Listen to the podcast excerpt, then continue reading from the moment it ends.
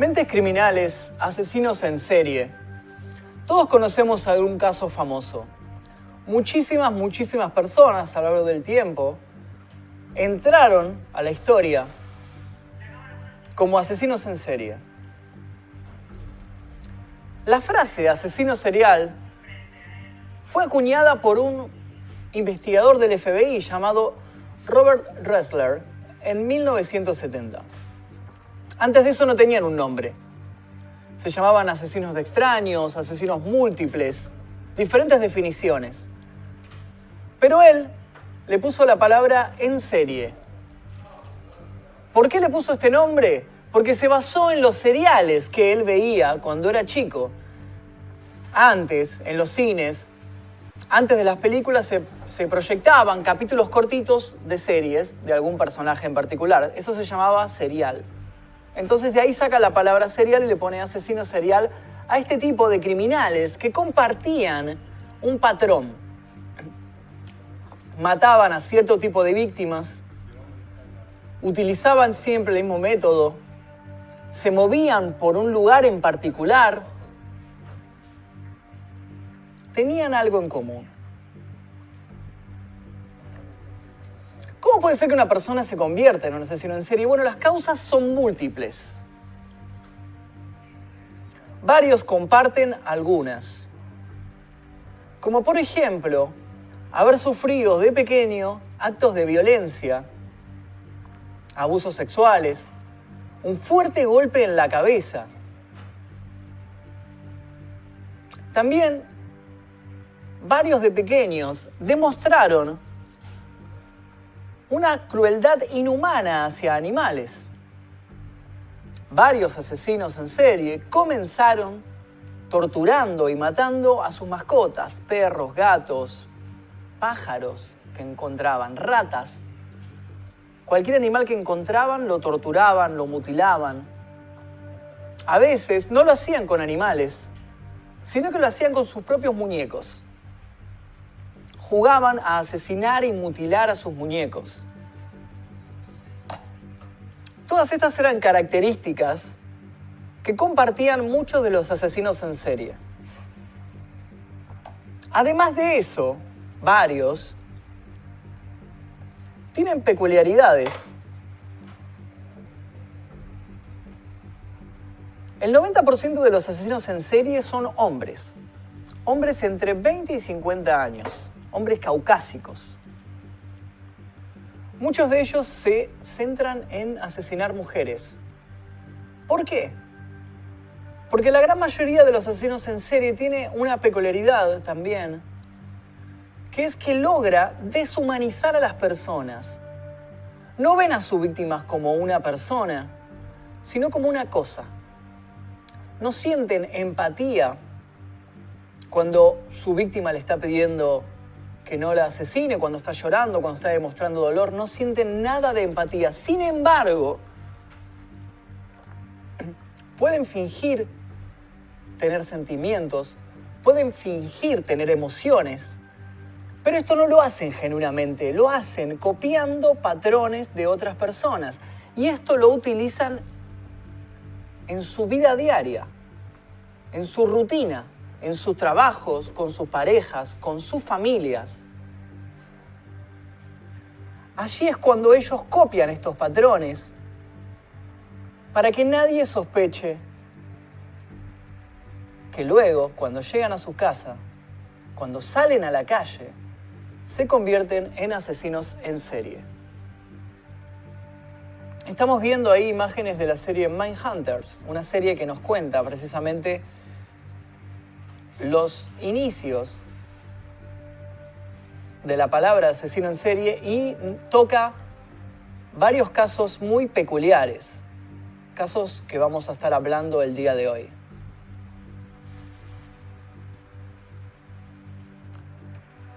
Algunos asesinos tienen varias motivaciones. La principal es demostrar poder. Quieren tener un poder que sobrepase al de, al de su víctima. Quieren demostrar que la víctima está a su merced y que no va a poder hacer nada por impedir su asesinato. Otros responden a un impulso. un impulso muchas veces de índole sexual. Muchos asesinos en serie consumen pornografía en cantidades inhumanas. Tienen como una obsesión con esto. Y eso es algo que vamos a hablar en un ratito cuando veamos el caso de Ted Bundy. Ted Bundy tiene un video, un testimonio en el cual él habla sobre su adicción a la pornografía. Muchos son los casos de asesinos en serie que pasaron a la posteridad. Hoy vamos a estar tocando algunos de estos casos, como el de Ted Bundy, que recién lo nombramos, como el caso de Ed Gein. También vamos a estar hablando del caso de John Wayne Gacy, Pogo, el payaso asesino, un hombre que se disfrazaba de payaso, animaba fiestas infantiles, tenía una doble vida. Tenía muy buena reputación y luego asesinaba a otros hombres y los enterraba en el sótano de su casa. Vamos a estar hablando de todos estos casos en particular el día de hoy. El del payaso era turbio, dicen por ahí, sí, sí, sí, veo que la gente está comentando. Recuerden que tenemos un WhatsApp nosotros en el cual ustedes van a poder compartirnos compartirnos sus experiencias, sus datos que nos quieran tirar, si tienen alguna película para recomendar, alguna imagen o algo que quieran mostrar, van a poder eh, compartirlo en nuestro número de WhatsApp, que en un ratito va a estar eh, apareciendo en pantalla. Mientras se los digo, es más cincuenta y cuatro, nueve, once, cuarenta y cuatro, diecinueve, cuarenta y ocho, cuarenta. Pueden enviar sus mensajes con audios, así que todos los datos que nos puedan compartir va a ser más que bienvenido. Muy turbio ese caso, dicen por ahí. Sí, totalmente, totalmente, súper, súper turbio. So, totalmente. Eh, el, del, el que inspiró al payaso It. Bueno, eh, más o menos, más o menos. Eh, cuando surgió la, la nueva película de It, eh, varios empezaron a decir que, que estaba inspirado en John Wayne Gacy. Más o menos, más o menos. Medio por arriba, no es tan, tan así. Pero sí... Eh, Sí, algo tiene que ver. Bueno, por lo menos que se disfrace de payaso sí tiene que ver. Eh, ¿Por qué había tantos asesinos seriales en Estados Unidos? Bueno, eso vamos a discutirlo eh, el día de hoy. Es una temática interesante para hablar el día de hoy. ¿Por qué la gran mayoría de los asesinos en serie se concentran en Estados Unidos y el resto de los países? Parece que no. Acá en Argentina hay muy, muy pocos casos. Muy. Creo que sobran los dedos de una mano para contar los casos de asesinos en serie que hay. ¿Y por qué en Estados Unidos hay cientos y cientos? Eh, It es un libro de Stephen King, sí, por supuesto. Gracias, gracias por el dato. Porque en Estados Unidos están todos del coco, dice. En Estados Unidos pasa algo particular. Permítame contar algo que, que me ha sucedido a mí. Yo tuve la oportunidad de viajar el año pasado a Los Ángeles y hay algo que nunca nadie me había contado de Estados Unidos. Yo había visto muchas, obviamente, todo el mundo vio películas, series y demás. Algo que nadie me había contado era que cuando uno sale a la noche, nosotros con, con un amigo salíamos a cenar aproximadamente once de la noche, once y media, y estaba lleno, lleno de gente loca, caminando por la calle, hablando solo, gesticulando, pero cuando les digo lleno, es lleno, estaba repleto. Y es algo que me llamó la atención, porque digo, más allá de eso, obviamente, en todos lados del mundo hay gente sin hogar, vagabundos, homeless, como le quieran llamar, pero acá había como una superpoblación y no eran solamente gente que no tenía hogar, era gente que estaba loca y gente que iba por la calle hablando solo a los gritos, peleando, gesticulando y, y es algo que me llamó mucho la atención y creo que tiene que ver mucho con el sistema de salud que tienen allá. Eh, nosotros acá en Argentina tenemos un sistema de salud gratuito, público, cualquier persona que tiene cualquier enfermedad puede ir a tratarse a un hospital, pero allá, allá eso no es tan así. Eh, allá tenés que tener eh, como una especie de obra social ahí, entonces no todos tienen acceso. Una persona de bajos recursos generalmente no tiene acceso a la salud en Estados Unidos y eso parece que repercute en la sociedad. Y es por eso que tenemos tantos casos de asesinos en series, de masacres escolares, de tiroteos en escuelas. Después tal vez más adelante preparemos algún especial sobre esta temática. Y todos estos casos se concentran ahí. Yo creo, creo que tiene que ver mucho con el sistema de salud que tienen en Estados Unidos. Eh, Ahora vamos a ver unos casos, unos casos que son asesinos famosos que inspiraron películas, inspiraron series, inspiraron libros. Vamos con el primero de ellos, es Ed Gein. Creo que tenemos material para proyectar de Ed Gein. Así es. Estamos viendo un fragmento de la película La Masacre de Texas de Tobe Hooper, película de mil novecientos setenta y cuatro, si mal no recuerdo, es de, es de la década del setenta. Está inspirado en Ed Gein. ¿Quién fue Ed Gein? Ed Gein era un asesino, perforador de tumbas y un enfermo mental. En una granja de Plainfield, donde vivía Ed Gein, escondía uno de los secretos más macabros que se pueda imaginar. Su casa estaba llena de objetos hechos con piel humana. Un cinturón confeccionado con pezones, lámparas cubiertas con trozos de piel, vajilla hecha con calaveras, caras humanas para decorar y otros tantos fetiches desagradables. Además, la policía encontró en su casa los cuerpos colgados de Mary Hogan, una camarera desaparecida tiempo atrás, y el de Bernice Warden, dependiente de la ferretería del pueblo.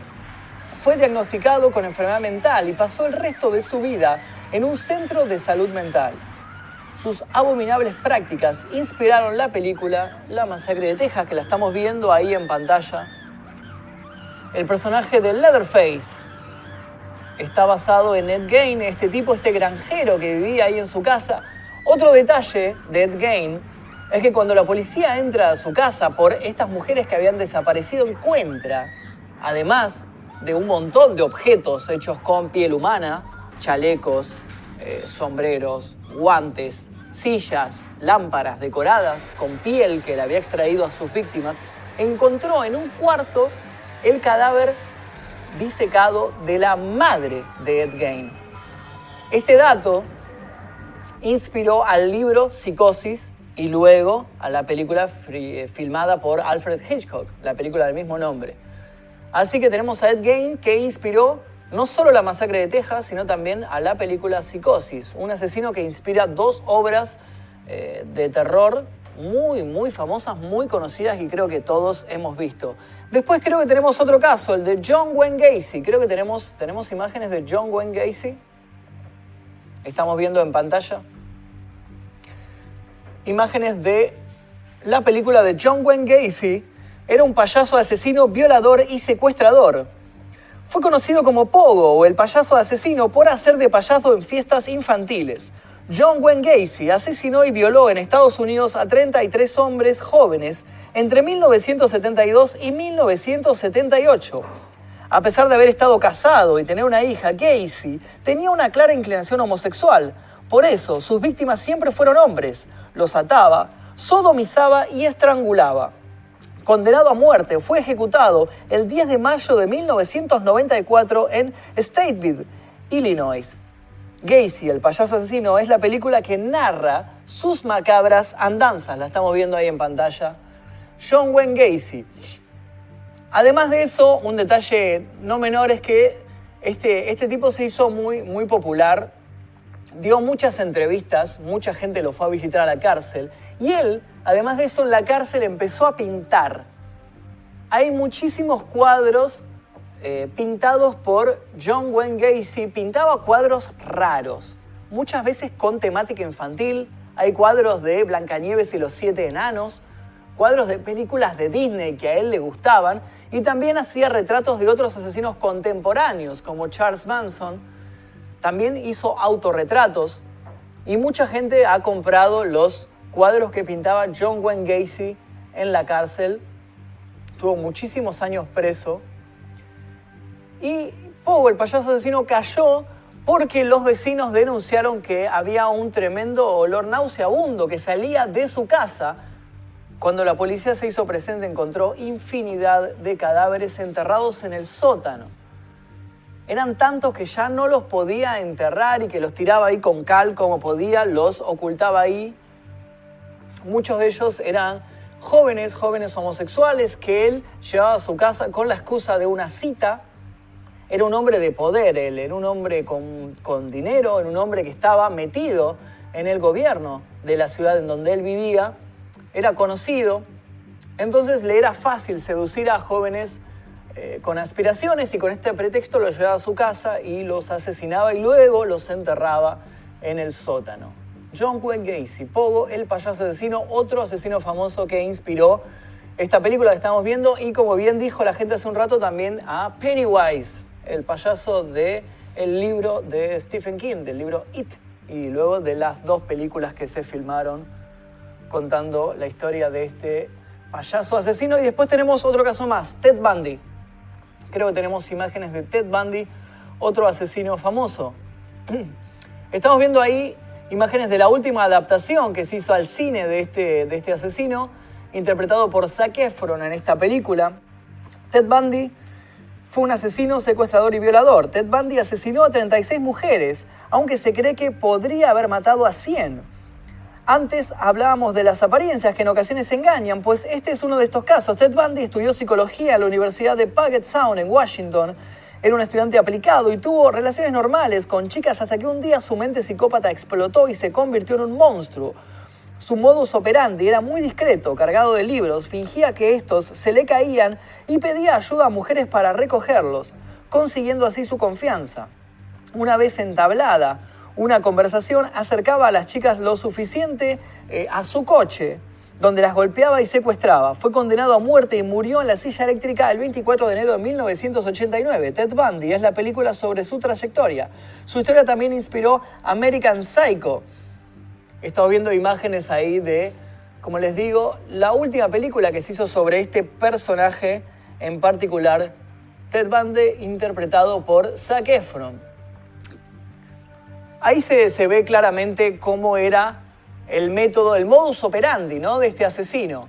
Él era un hombre apuesto, era un hombre que eh, no, no inspiraba desconfianza. No es que tenía cara de loco o, o lo veías y cruzabas de calle. Era un tipo perfectamente normal y tenía una facilidad para, para la seducción. Así que utilizaba esta facilidad para elegir a sus víctimas, para causar los crímenes y los asesinatos, disfrazado como un estudiante, con un yeso en un brazo, con libros en el otro, hacía que se le caían los libros, y cuando las mujeres se acercaban a ayudar a esta persona, él las golpeaba, generalmente con un, con un hierro, las metía dentro de su auto y luego las asesinaba y las descartaba en un bosque, que luego se encontró infinidad, infinidad de cadáveres enterrados en ese bosque, y es al día de hoy que no se ha establecido cuál es el número exacto de crímenes cometidos por Ted Bundy, porque él al final nunca confesó cuántas exactamente fueron las mujeres que él asesinó. Eh, es algo incierto. Les recomiendo muchísimo esta película, la última que se hizo, eh, de Ted Bundy, interpretado por Zac Efron, y también hay un documental en Netflix que complementa mucho lo que cuenta la película. La película es reducida, dura una hora, una hora y media, así que en una hora y media medio que no se puede contar. Pero si ves primero el documental y luego la película, está buenísimo porque entendés todo perfectamente, eh, la, la historia de este asesino, de Ted Bundy, este asesino en particular. Pero yo no voy a estar solo el día de hoy, estoy viendo los comentarios de la gente. Eh, mientras ustedes mandan Eh, sus comentarios, vamos a estar hablando con el invitado del día de hoy, que va a estar contándonos sobre los asesinos en serie, sobre estos crímenes y compartiendo su experiencia. Él es psiquiatra, eh, se especializa en, en, en arte eh, forense eh, y va a venir a desarrollar varios casos, y vamos a estar charlando sobre la psicología en particular de estos personajes. Vamos a ver eh, cuáles son los motivos, cómo es el modus operandi de estas personas. Así que le doy la bienvenida a Enrique de Rosa, creo que anda por ahí. ¿Cómo estás? ¿Cómo te va? ¿Cómo te va, Enrique? Un, un Muchísimo gusto. gusto. Qué bueno tenerte acá. Sí, yo también, porque mis hijos estaban fascinados. Cuando dije que venía, me dijeron, no, puede, no puede ser. No me digas. Claro, me dicen, y vos no sabés quién es. Veo que vos no sabés quién soy, pero yo, yo seriamente sí. tampoco no, no sabía Pero mucho. Está bueno porque nos vamos a conocer Nos vamos en a conocer de, de mundos diferentes, aparte. Pero interesante la, la escenografía.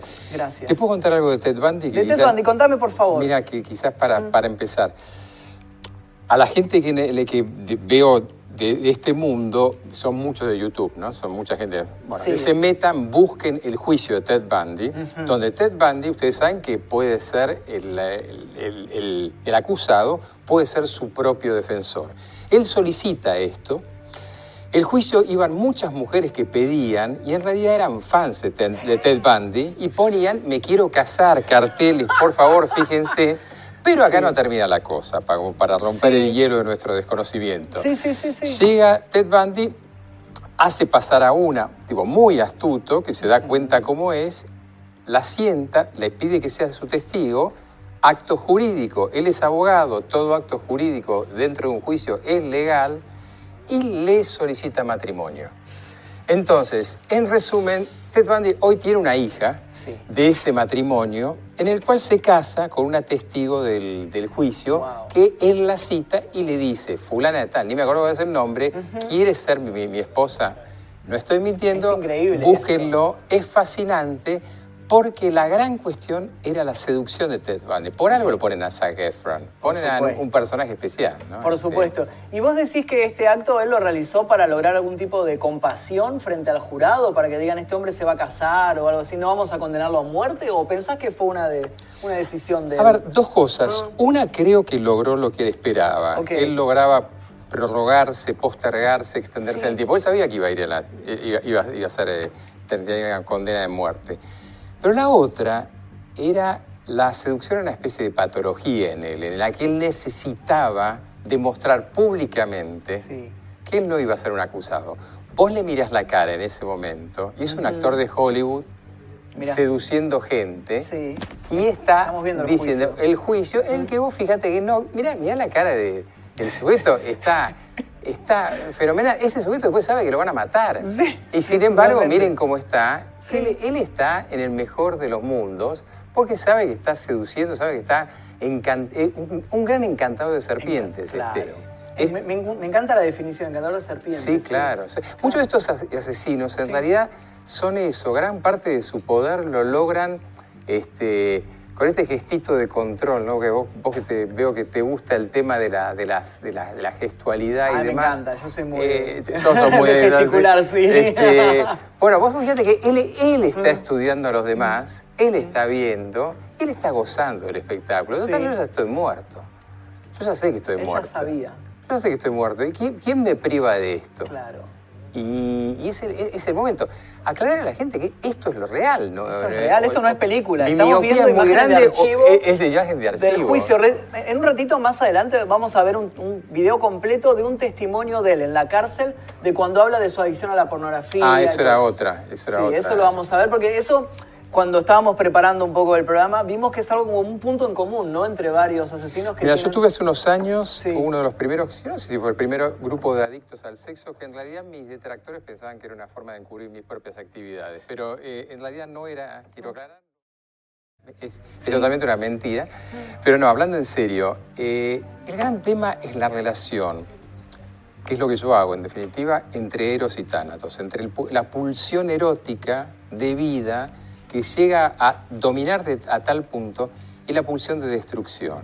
Esos, esos dos hermanos, Eros y Tánatos, este, uh-huh. están constantemente en juego. Entonces, en realidad, la pornografía es la posibilidad de excitarse, pero de excitarse de la misma manera que es una excitación que nosotros llamamos de circuito de placer dopaminérgico en el cerebro, uh-huh. que los excita de la misma manera la muerte, el sufrimiento de la víctima. Uh-huh. Hoy se llama, usamos mucho las palabras, ¿no? Usamos mucho la idea de cosificación. Sí. Pero en realidad, el tema es... Eh, Yo gozo dominando la escena, dominando a la víctima, de la misma manera que en esas prácticas, de, no es solamente pornografía, que también es una gran palabra, sino el tipo de pornografía.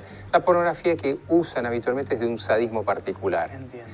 En el juicio reciente del pediatra del Garrahan, en el que yo participé, eh, lo, lo notable mm. eran, eran los... Mm. Y no, no estamos hablando de un asesino, sin embargo, sin embargo, ¿no? Mm. Un abusador posiblemente... Muchas imágenes de pornografía infantil muy cruel, en la cual los niños están muy sometidos, es decir, niños atados. Esta idea de control es central. Entonces no es pornografía por pornografía, sí, sino que es el sexo bajo un sometimiento particular. Entiendo, entiendo. Qué interesante eso. Mira, no sabía que habías estado involucrado en ese caso. Claro, como asesor de la fiscalía. Qué, qué interesante. Ese caso después creo que se resolvió a favor del... del... No, no, no, no, no, no, no, está... no. No sé dónde está preso, pero está preso. Quedó preso, ¿no? Sí. Sí, sí, sí. Claro. El tema interesante de esto es que es, sí. es algo que vos al tocarlo de asesinos seriales, es que vos sabés que en general los temas se saben. Sí. Cuando salen al, al medio, después todos nos, pues, nos sorprendemos. Pero en realidad, todas estas cosas en alguna medida se, se, se, se salen. Seriales, Ted Cruz, un asesino, un chico que uno de estos tiradores de colegio, todo el mundo sabía que practicaba con gatos. La otra cosa que vos dijiste, maltrato Eso, animal. Maltrato animal, maltrato animal eh, sí. Todo el mundo lo sabía, pero nadie hizo la, juntó dos neuronas y dijo, mata gatos. Este, Viste que hay un arma que antigua, no sé, sí, muy gato. Viejo, el mata, sí, sí, sí, sigue existiendo.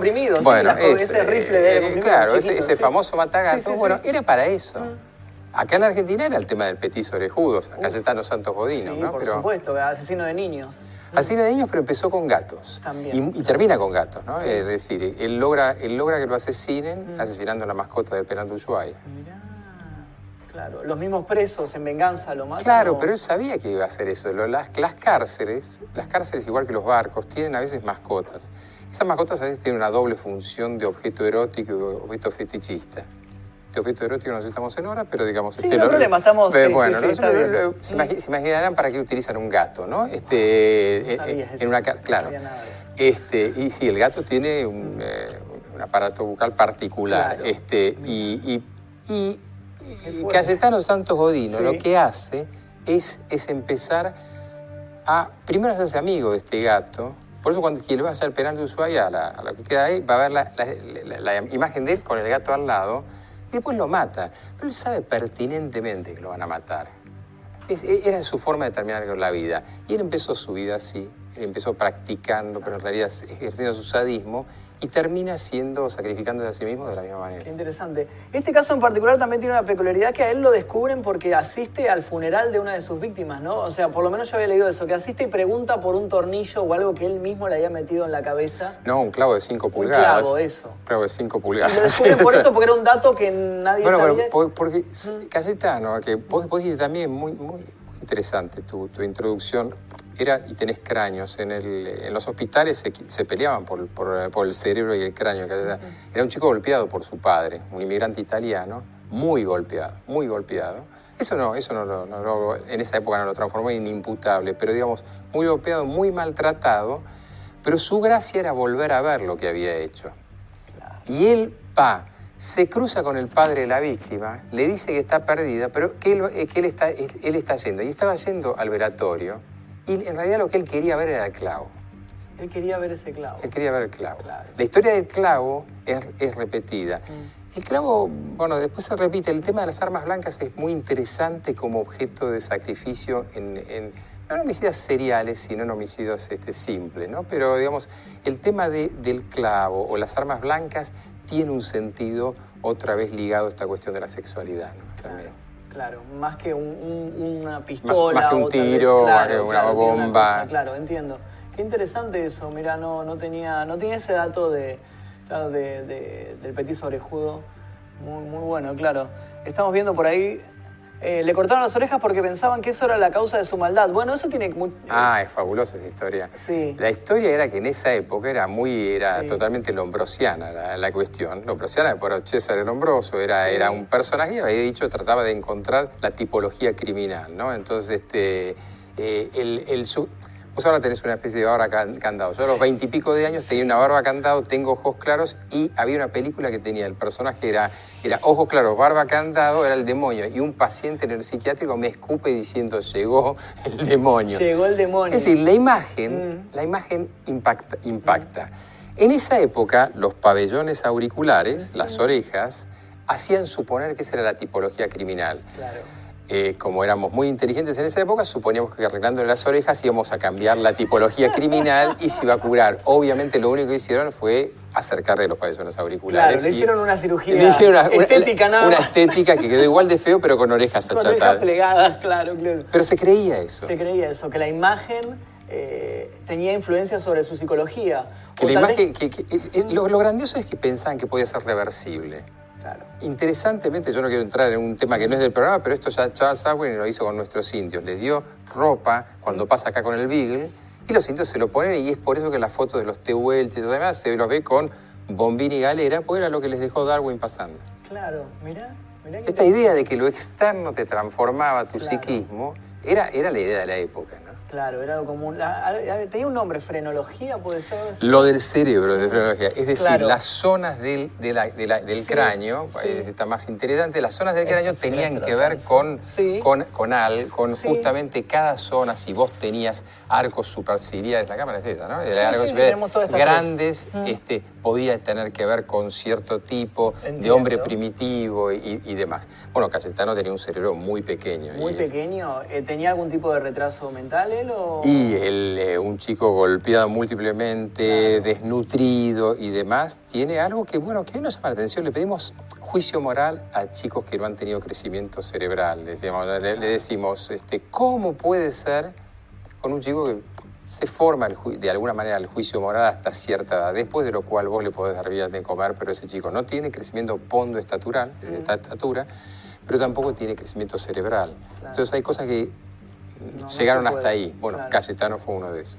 Yo también, uh, uno de los puntos que encontré cuando armaba la intro del día de hoy era que muchos tienen en común, el, de pequeños habían tenido cierto tipo de maltrato, ya sea físico o sexual. Sí, sí, sí, sí. Eso es un punto muy en común, ¿no? Es un punto muy en común y por eso a mí me pone loco cuando la gente cree que la historia es mandar a la gente a la cárcel para que los maltraten. ¿Viste ahora con los rugbyers? Sí, este... se está hablando mucho de bueno, que nosotros, una, eh... la violación los va a corregir o... La... Bueno, con lo cual es, es la fantasía. ¿Por qué me dedicaré a Eros y Tanatos? Porque es la fantasía terrible. de todos que mm. si violan al otro lo van a a corregir o algo. No. no, es una incubadora de futuros delincuentes. Exacto. Los regímenes penales juveniles en realidad también tienen que ver con eso. No, los chicos estos son maltratados, abuso sexual a patadas. En realidad hay, es eh, el tema del abuso sexual infantil, la correlación criminal, que con esto, por favor, no estoy excusando a nadie, ¿no? Porque no, después, no. seguramente van a, van a, a, me, mm. están pegando por alguna parte, pero en realidad es que esto significa que vos no podés tener, vos no podés querer si no has sido querido. Y esto que puede parecer una obviedad, uh-huh. vos tenés que formar el sentimiento de amor para poder amar. Y si lo que recibiste fue simplemente maltrato, humillación y demás, te adaptás a eso. Claro, es decir, el asesino no es un extraterrestre. El asesino es un adaptado, en general, a su medio. Y se adaptó como la forma de sobrevivir. Como pudo. Como pudo. pudo. Claro. Creo que tenemos un audio de una persona que mandó un audio por WhatsApp. A ver, ¿lo podemos escuchar? Si tenemos alguna pregunta o algo para Enrique. Si, si además de esto, uh, que, que se han golpeado, todo eso... Si el tema de, ¿viste? de, de que los padres no estén, lo, que los padres no le den bola al, al pibe... también puede generar que sean violentos y sí, que y nada, y todo eso. Sí, acabamos Nos... de hablar. Bueno, se cortó un poco el audio, pero sí acabamos de hablar de eso. Pero no, no solamente eso, eso. Uh-huh. con esto lo estoy haciendo pro, eh, uh-huh. propaganda a mi Instagram, pero hoy, hoy publiqué una imagen, porque causó gracia. Ahí va a aparecer, el, seguro, eh, ¿no? No, no, hay que darlo, pero digo, ¿a qué voy? Uh-huh. Que hay un sujeto diciéndole al hijo, ¿qué fue lo que hicimos mal? Y en la, en la celda de al lado le dice, acá estoy, papá. Uh-huh. Este, en realidad, en general, la ausencia de imagen paterna, paterna, hoy que estamos tanto pensando que uh-huh. es la ausencia de límites, la ausencia de estructura. Ahora, si el padre encima es un cronos, el dios griego que se devoraba, que se a, sus devoraba hijos, a sus hijos, sí, eso es mucho peor, porque vos aprendés a rebelarte contra la norma y a tratar de destruir a la norma. Mm. Es decir, ya el límite pasa a ser no solamente algo a lo cual no incorporás, no introyectás, sino que haces lo imposible por destruirlo. Por eso, a ver, violencia de género, cuando le ponen la perimetral, muchos sujetos lo que están buscando es la perimetral para saltarla, para sobrepasarla. O sea, buscan el límite para romperlo. Necesitan del límite para romperlo. Claro. Entonces, a veces hay un error en eso. Y como, como dice, bueno, mm. como te llame, pero digamos, efectivamente es así. La ausencia paterna es, es crucial. Es crucial. Perfecto. Tenemos por ahí el, el video, tenemos un testimonio de Ted Bundy, por ahí lo tenemos preparado. El, ahí va.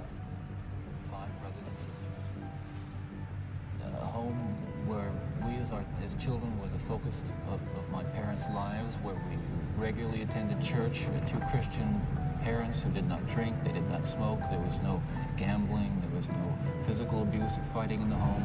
That basically I was a normal person. Uh, I, I wasn't uh, some guy hanging out uh, in bars or in bum. Uh, I wasn't a pervert in the sense that, you know, people look at somebody and say, I know there's something wrong with them, and just tell. I mean, I, I, I was essentially a normal person. I had good friends. I, I, uh, I lived a normal life, except for this one small but very potent, very destructive segment of it that I kept very secret, very close to myself, and didn't let anybody know about it. And part of the shock and horror for my dear friends and family when, years ago when I was first arrested was that they just, there was no clue. They looked at me and they looked at the, you know, the, um, the all-American boy. And it happens, it, it happened in stages, gradually. It doesn't necessarily, not to me at least, happen overnight. My experience with, I say pornography generally, but with pornography that deals on a violent level with the sexuality, um, is that once you become addicted to it, and I look at this as a kind of addiction. Like an addiction, you keep craving something which is harder, harder, something which, which gives you a greater uh, sense of, of, of excitement. Until you reach the point where the pornography only goes so far. You reach that jumping off point where you begin to wonder if, if maybe actually doing it will give you that which is beyond just reading about it or looking at it. Listen, I'm no social scientist and I haven't done a survey. I mean, I, I don't pretend that I know what John Q. Citizen thinks about this. But I've lived in prison for a long time now. And I've met a lot of men who were motivated to commit violence just like me. And without exception, every one of them was deeply involved in pornography, without question, without exception, deeply influenced. Bueno, estamos viendo ahí un fragmento de un testimonio. La gente preguntaba si esto era un acting de él, si él se hacía como la víctima o se hacía el, el triste. En realidad sí, él buscaba, él buscó la idea de la pornografía, no para excusar, pero sí necesitaba guardar la, la, cara, de, la cara en todo sentido de, cierta, de ser un buen tipo, ¿no? Y de, de, de ser una víctima. Ahora él utiliza, yo no estaba leyendo, no estaba leyendo sus libros, pero utiliza un término en inglés muy práctico que es craving. El, el hecho de, de, de crave, to crave something es, es en realidad estar necesitando desesperadamente algo. Okay. Ese shot urgencia. De esa urgencia, claro. Ese shot de, de, de, de dopamina, de adrenalina para la gente, él lo obtenía. Y vos viste que dice sexualidad, pornografía con violencia. Con violencia, sí lo dice. Y acá viene el punto, viste que se habla mucho de la castración química. Sí. La violación no tiene nada que ver con el sexo, tiene que ver con la violencia, tiene que ver con el poder, tiene que ver con poseer y hacer sufrir a la víctima. Mi goce es, es el, el dolor del, del, del otro. Claro. Entonces, él en realidad a la cuestión que estaba adicto era a la sexualidad, pero atada a la violencia, no claro. a la sexualidad. Entiendo. Y al principio él estaba viendo que la entrevista al principio es como que dice lo contrario de lo que estuvimos hablando. Él dice que no lo maltrataron de chico, que, no, claro. que creció en una familia normal, que tenía una vida normal. Eh, y tampoco él eh, se apega a la figura de, como estábamos hablando, del petiso orejudo, de tener una imagen deforme o lo que sea. Es una persona, o sea, tal vez común y corriente, y algo sucedió en su vida eh, más allá del... No hubo maltrato, no hubo tal vez abuso sexual de pequeño. ¿Qué puede ser que cause que una persona se... ¿Es algo psicológico? ¿Es algo mirá, genético? Mira, bueno, no. no. El, el, el, el gran tema que, que, que todavía estamos atados un poco a la, a la tele y, y mucho a una, una tipología criminal que llegó entre los sesenta, setenta en Estados Unidos, que era el criminal minds, el profiling y todas esas cosas. Sí. Para odio de varias personas que hacen cursos de eso, este, el, el, el gran punto es que no, que los criminales no, no vienen con cuernos, no largan fuego. En general, el gran problema que es el tipo de al lado, que todo el mundo dice era el superadaptado. Yo vi que ustedes hablaron de Barreda. Sí, eh, cualquiera que conozca La Plata uh-huh. y que sepa el caso Barreda sabe que Barreda era un hiperadaptado, era el no criminal. Claro. Robert Hare, que es el que habla de, el que más estudió en una de esas, de los, los psicópatas, que también es una palabra muy usada, él decía, él, él, él utiliza el efecto Lucifer. El subtítulo del libro es Cuando la gente buena hace cosas malas. En realidad el punto es la gente buena. Claro. Es que no vienen con cartel, no vienen con subtitulado, claro. no vienen con aviso. Y ese es el gran tema. De hecho, nosotros, vos decías en Occidente, no, en, en Oriente, hay, en los países musulmanes sí. hay mucha preparación de, as, de asesinos que no son seriales sino son múltiples, tipo con la bomba. Bueno, ese sujeto buscan al más normalito de todos. Ah, sí. Buscan al, al indetectable. Ese es el gran problema. Y por eso los chinos están empezando con el, con el perfilado, pero ahora sí, el reconocimiento facial. Porque en lugar de esperar algún rasgo de maldad, lo que están buscando es, es una cuestión, que es lo que hacemos nosotros, que es una cuestión estadística. Yo estoy empezando trabajos que posiblemente con la, con la Secretaría, el Ministerio de, de la Provincia de Buenos Aires de Seguridad, en el que lo que tratamos de buscar cuáles son patrones comunes, pero no patrones morfológicos o tipológicos, sino patrones... En general, esta gente va dejando rastros. Rastros como, ahí sí, de actos que han cometido a mínima. Uno de ellos, que esto se fue presentado en, el, en la Cámara de Diputados el año pasado, me parece, uh-huh. es el maltrato animal. El F B I utiliza el maltrato animal como un indicador absoluto de violencia doméstica. Nosotros todavía no lo estamos haciendo. Uh-huh. Y ahí, ese sujeto, en general, no tiene aspecto de nada malo. Pero un día agarra su fusil en Estados Unidos y mata a varios, o acá eh, mata a la esposa. Mata a la esposa, claro. Okay. Interesante, interesante. Creo que tenemos WhatsApp, tenemos una pregunta de alguien por ahí. Ahí va. Hola Magnus, quería preguntarle al doc si se puede determinar si alguien es criminal solo por sus rasgos físicos. Hablamos de esto también hace un ratito. Salud Uruguay. No, no, claro, no. Imposible, no. No, no, no, no. Es más, yo diría, eh, cualquiera que se parezca a nosotros dos es factible que sea más criminal porque no tenemos ningún rasgo que nos, que nos involucre como criminales. Claro. Por supuesto, yo no soy de esta mesa, pero digamos... No, yo tampoco, ah, no, quiero bueno, aclarar, no, no, no, eh, quiero aclarar. ¿Sabes qué? Yo, a mí me sucedió, yo trabajaba antes cuando era joven, en mi primer trabajo. ¿Cuándo eras joven? Eh, cuando, yo tengo treinta y cinco ahora. No, cuando uy, era, yo tengo casi el doble. Bueno, cuando era más joven, cuando tenía diecinueve, mis primeros trabajos... Yo siempre fui artista, entonces tenía ah, ¿sí? esta cosa de pintarme el pelo, de escribir canciones, de hacer cosas. Y un día mi, mi jefe, eh, yo trabajaba en Coto, era empleado de Coto. Ah, mira. Mi jefe me lleva aparte y me dice, te hago una pregunta, Pablo. A mí me gusta, siempre el terror me gustó. Me dice, te hago una pregunta, ¿vos no tendrás algo de que querés matar gente o algo? O sea, me lo preguntaba seriamente. Claro, porque claro. claro, o sea, entre toda una, como estándar, digamos, o sea, alguien que escribía, porque yo escribía cuentos de terror o cosas así, él pensaba que yo iba a hacer una masacre, porque él me contó que tuvo el caso de un, de un empleado de él que hablaba de que quería secuestrar a alguien, un día fue y secuestró a una persona. Y él tenía miedo de que yo un día viniera y matara. Bueno, pero, a ver, anteriormente, wow. bueno, la anomalía siempre llama la atención a algo malo.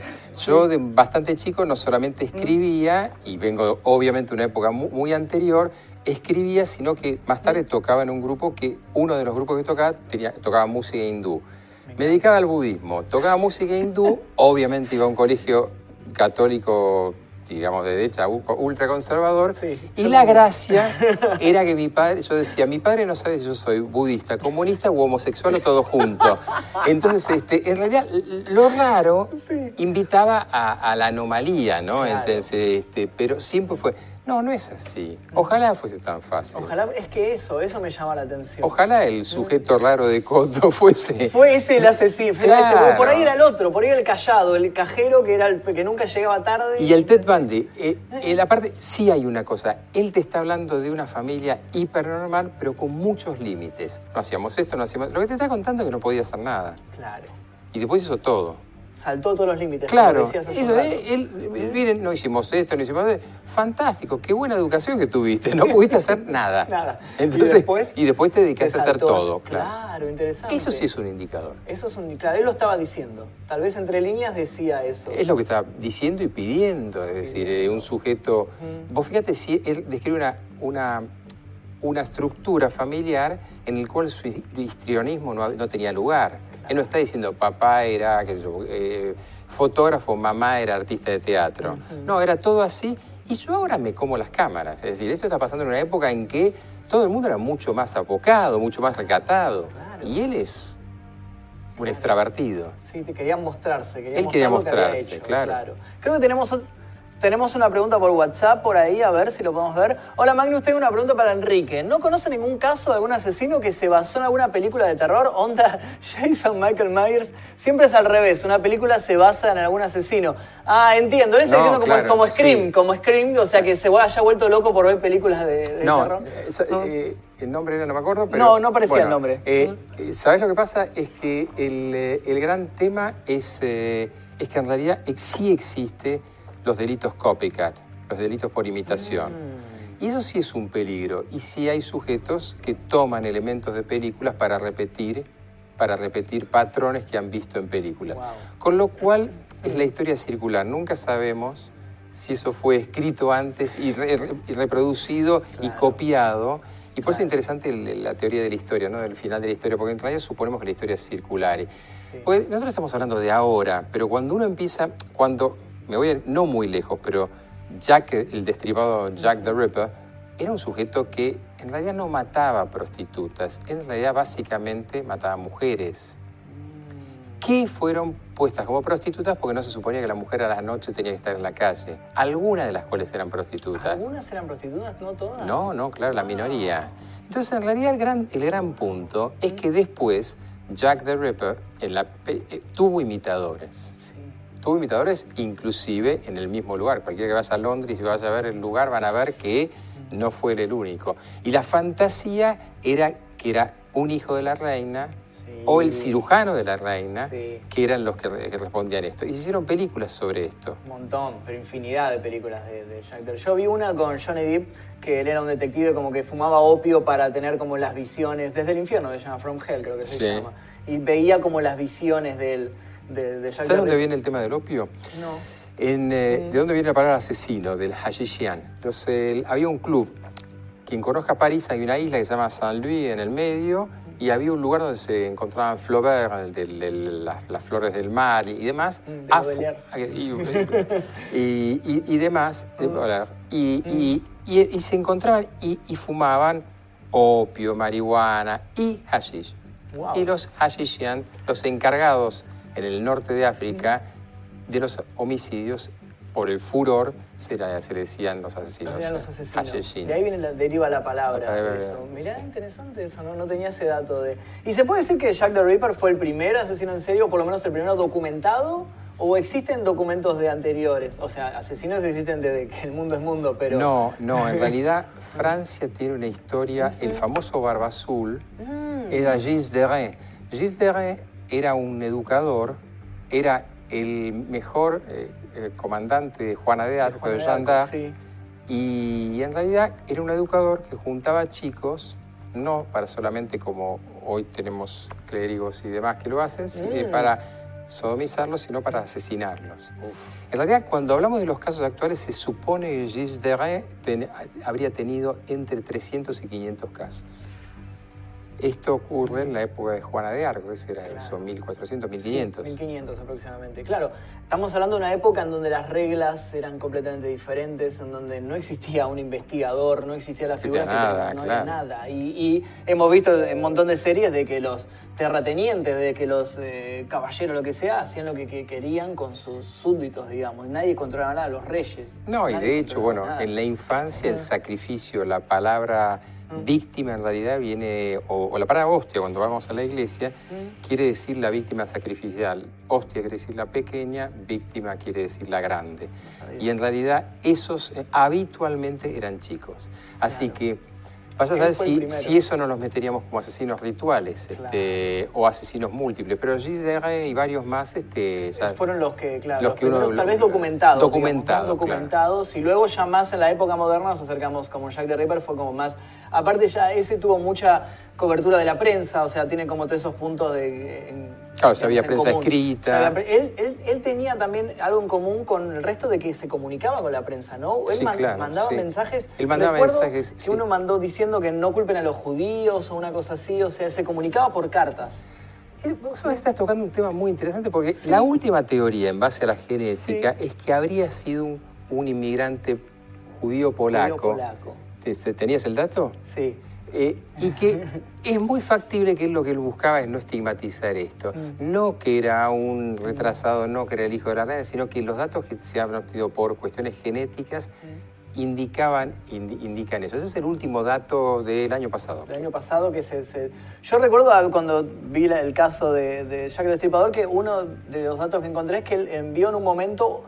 O escribió, no miento, no envió, escribieron una pared, no culpen a los judíos. No culpen a los judíos. No, pero claro, digo, o sea, cuando pone no culpen a los judíos es como culpen a los judíos, tipo, es como lo está haciendo como por ahí visibiliza más, es como la persona que no había, no había pensado hasta ese punto que era un judío, piensa, cuando lee eso piensa que es un judío. Digo, claro, ¿por qué, claro. ¿por qué los defendería? ¿Por qué se concentraría justamente en que la persona no piense en eso, que es un judío el culpable? También hay que pensar cómo era la lógica y la investigación criminal okay. este, en, en esa época. Cualquiera que le interese leer la, los, los libros de Conan Doyle, de Sherlock Uf, Holmes, sí. en realidad... es la lógica médica, la que estamos empleando hoy, uh-huh. de investigaciones en la metodología científica. Pero en ese momento era todo novedoso, era simplemente, prácticamente era recolectar cadáveres y no hacerse muchas preguntas. Claro. Entonces, eh, hay que ver cómo funcionaba. Hay, hay, hay libros sobre historia y criminalidad que... ¿Por qué es fascinante el crimen? Porque marca la, la lógica cultural de una época. Y entonces, de alguna manera, esto que estás diciendo me deja pensando qué habrá pensado, para qué habrá hecho eso, ¿no? ¿Por qué haría Vas a saber, eso? Porque lo leemos ahora, tenemos una lectura, vas a saber lo que en ese momento en ese sería. Momento, claro, sí, sí, sí, sí, muy interesante. Y bueno, y al fin y al cabo jamás, jamás se resolvió ese caso. Es uno de los tantos no, claro. casos que quedó inconcluso ahí. La Argentina de esa época, no se resolvía nada. No se resolvía nada. Ningún crimen. Claro, claro. Y otro que... punto que tocamos también en un comentario que la, que la gente preguntaba es por qué en Estados Unidos hay tantos, tantos casos famosos de asesinos en serie. Por ejemplo, acá en Argentina, digo, no hay tantos.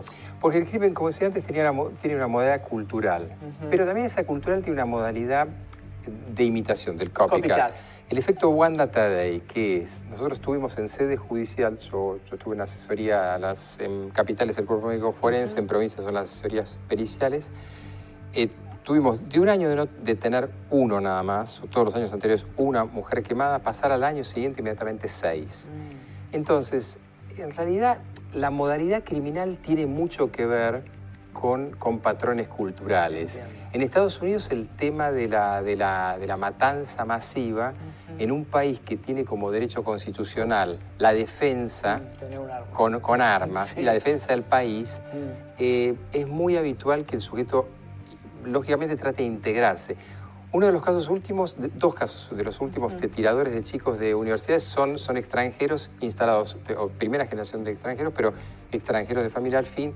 Pero uno se pregunta si no ha sido también una forma de incorporarse a la cultura. Es decir, el crimen también es una forma de incorporarse a la cultura. Entonces, ¿por qué tratamos de cambiar los sistemas carcelarios?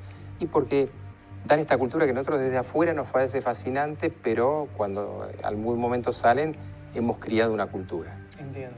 Creo que tenemos un mensaje de WhatsApp por ahí. A ver, tenemos alguna consulta para Enrique.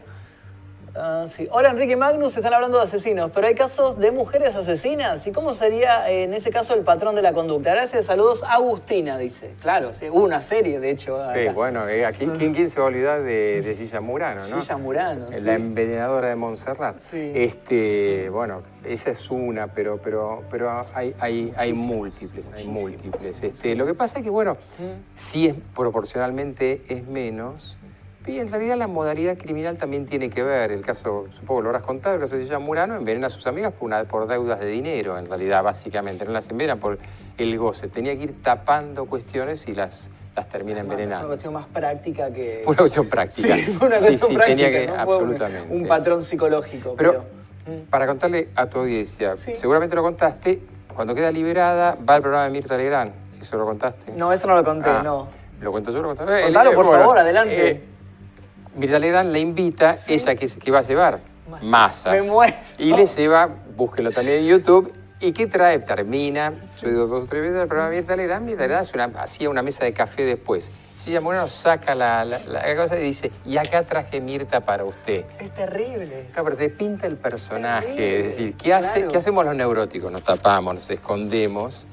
Claro. No, estos personajes... Ted Bundy, Gilla Murano, claro. tratan de mostrarse, mostrarse. De hacer todo un show. Luis ¿no? Vitete, que no es un asesino, pero el, sí. el, el, el ladrón del banco, del, del banco de, este, de Acasuso, ah, sí. trata constantemente, yo lo tuve en un programa de radio, ¿eh? mm. trata de contarte cómo es vivo. Es decir, esta cuestión de, del goce por haber logrado claro. hacer algo es también lo que les da relevancia en la cárcel. Eh, Barreda tenía estampitas en la cárcel y era San Barreda y era victoriado por todos en Hemos la cárcel. Hemos mostrado eso. Lo mostramos. Sí, las estampitas las mostramos. Terrible, terrible. Era entrar a la cárcel y era, era fenomenal. Era, claro, lo, lo, lo adoraban, digamos. Y ¿no? vos pasás por lo que era la casa clínica y sí. demás y aún hay vecinos que te dicen, no, el doctor era una muy buena persona. Claro, terrible. Eh, tenemos un audio para escuchar de WhatsApp, a ver, tenemos una... Hola, buenísimo el programa. Me gustaría saber eh, qué piensa acerca de que, bueno, se, se está comentando de que los videojuegos pueden volver violenta a la gente. Eh, ¿Qué opinión tiene sobre eso? Bueno, hemos tocado el tema de películas, series y el tema videojuegos. Si los videojuegos pueden influenciar a una persona a cometer crímenes. Hay estudios hechos sobre el tema y la... Lo que pasa es que son incidencias lineales. ¿Qué quiere decir esto? En la criminología uno le presta atención a datos, sí, pero esos datos tienen que ser multifactoriales. El tema que estamos estudiando hoy de la violencia es tratar de juntar varias cuestiones, pero la realidad es que sí, un, en realidad se, uno se va desensibilizando a la violencia. El tema de los rugbyers ahora mm. es, en parte ilustra eso. La violencia en el rugby en algún momento no es que el rugby genera asesinos, pero sí desensibilizan respecto al sufrimiento del otro. En los juegos, en la televisión está bastante estudiado que las horas de exposición son casi directamente proporcionales a niveles de violencia. Mm-hmm. Que la cometan o no son los frenos, pero digamos claro. que los niveles estén es otra cosa. Y hablando un poco del tema de los rugbyers, ¿puede tener que ver la, la cultura que ellos recibieron dentro del deporte, de cómo fueron preparados para, para afrontar este deporte, que es un deporte en sí que se basa mucho en golpes, en, además en contacto físico? ¿Puede tener que ver Mira, esto? A, a, a Fernando Báez, sí. yo tuve la, la, la oportunidad de estar entrevistándome mm. con los padres el, el otro martes. Uh-huh. es, es muy impresionante porque a Fernando Báez... la forma en que lo patean en el piso, la, la, el tipo de lesiones, el tipo de, el tipo de impacto, cómo salen ellos del lugar, es que realmente era una cosificación. Es decir, es, es decir era un juego que había que destruir al otro. Vamos a decir, no, no, pero pará, ¿no te das cuenta que están matando? Si se dan cuenta, el Código Penal tiene un artículo de treinta y cuatro que uno es consciente de sus actos, uh-huh. comprende y dirige, sí se dan cuenta en ese sentido. Ahora no tienen conciencia moral. Por eso los, los psiquiatras alemanes hablaban de locura moral. Los la primera definición de psicopatía era locos morales. Era el sujeto que no tenía déficits intelectuales, pero moralmente no tenía ninguno. ¿Moralmente qué significa? La empatía. La empatía. Es decir, eh, yo estoy contento de por, por, y, y agradecido por estar acá. Eso significa que espero que al final la gente le guste esto. ¿Qué significa? Que vos incorporás al otro. Ahora, cuando el otro es un objeto de tu necesidad, puede ser una cosa. Y en algún punto es lo que queremos y creemos que hay que hacer con la U A R, la Asociación Argentina de Rugby, es empezar a tratar de hacer otra educación, porque el deporte en sí mismo no es eso. Claro, claro. Muy interesante, muy interesante lo que estás hablando sobre... Bueno, un caso muy cercano que nos toca ahora contemporáneo. Un caso sí, que está pasando no tiene, todos los días. No tiene una resolución, aparte igualmente lo de los rugby, todavía estamos... Eh, ¿qué, qué hay cuatro, que hay cuatro que ya están identificados. Claro. En las ruedas de reconocimiento hay cuatro identificados. Claro. Y, y a la hora de que tengan que afrontar una pena, ¿qué y tipo de pena les podría si llegar a tocar? Si la pena es que actuaron en, en conciencia, en sí. grupo, los agravantes y demás, les tocaría a algunos perpetua. La defensa va a intentar eh, utilizar el homicidio, que se llama a veces, eh, no es este caso, la preterintencional. Preterintencional es que yo me peleo con vos, te empujo, golpeas con la cabeza y, y Pero y eso muero. Es como accidental y no es este caso. Exactamente, claro. Para simplificarlo es, es, es, es accidental. Claro. La otra es el famoso homicidio en riña. Para que haya una riña tiene que haber una riña, no un no. sujeto tomando un helado, claro, este, tirado en el piso, que van y lo golpean, y cuando está inconsciente uh-huh. lo vuelven a patear, porque uh-huh. mañana tendremos la autopsia real, pero aparentemente habría una, habían fracturado la... la columna cervical, con lo cual habría dado una fractura de médula, con lo cual habría estado paralítico. No, claro. Eh, y con lo cual agoniza durante media hora. Terrible. Eh, y estos sujetos con gritos de los otros, mátalo, mátalo, con lo cual, en realidad, ahí están hablando de la, de la jauría, del efecto manada, ¿no? Que lo vemos en otros delitos. Uh, sí, lo vemos en violaciones. En violaciones masivas. Sí. Claro. Bueno, Enrique, creo que tenemos acá preparados eh, algunos videos para analizar el comportamiento de algunos criminales, de cómo reaccionan frente a cámara cuando son entrevistados. Tenemos video con audio, así que vamos a escuchar el audio. Un joven de dieciocho años recibió una condena de tres cadenas perpetuas sin derecho a libertad condicional por haber disparado contra sus compañeros en una escuela secundaria en Ohio en febrero de dos mil doce, en una lectura de sentencia que estuvo marcada por su playera con la palabra asesino, además de insultos contra los deudos de sus víctimas.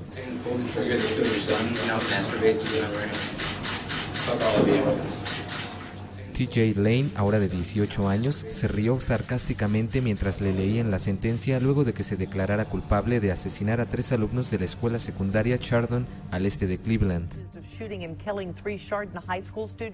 Con actitud desafiante se desabotonó su camisa azul para lucir una playera con la palabra asesino que según el fiscal era similar a la que usó durante el tiroteo.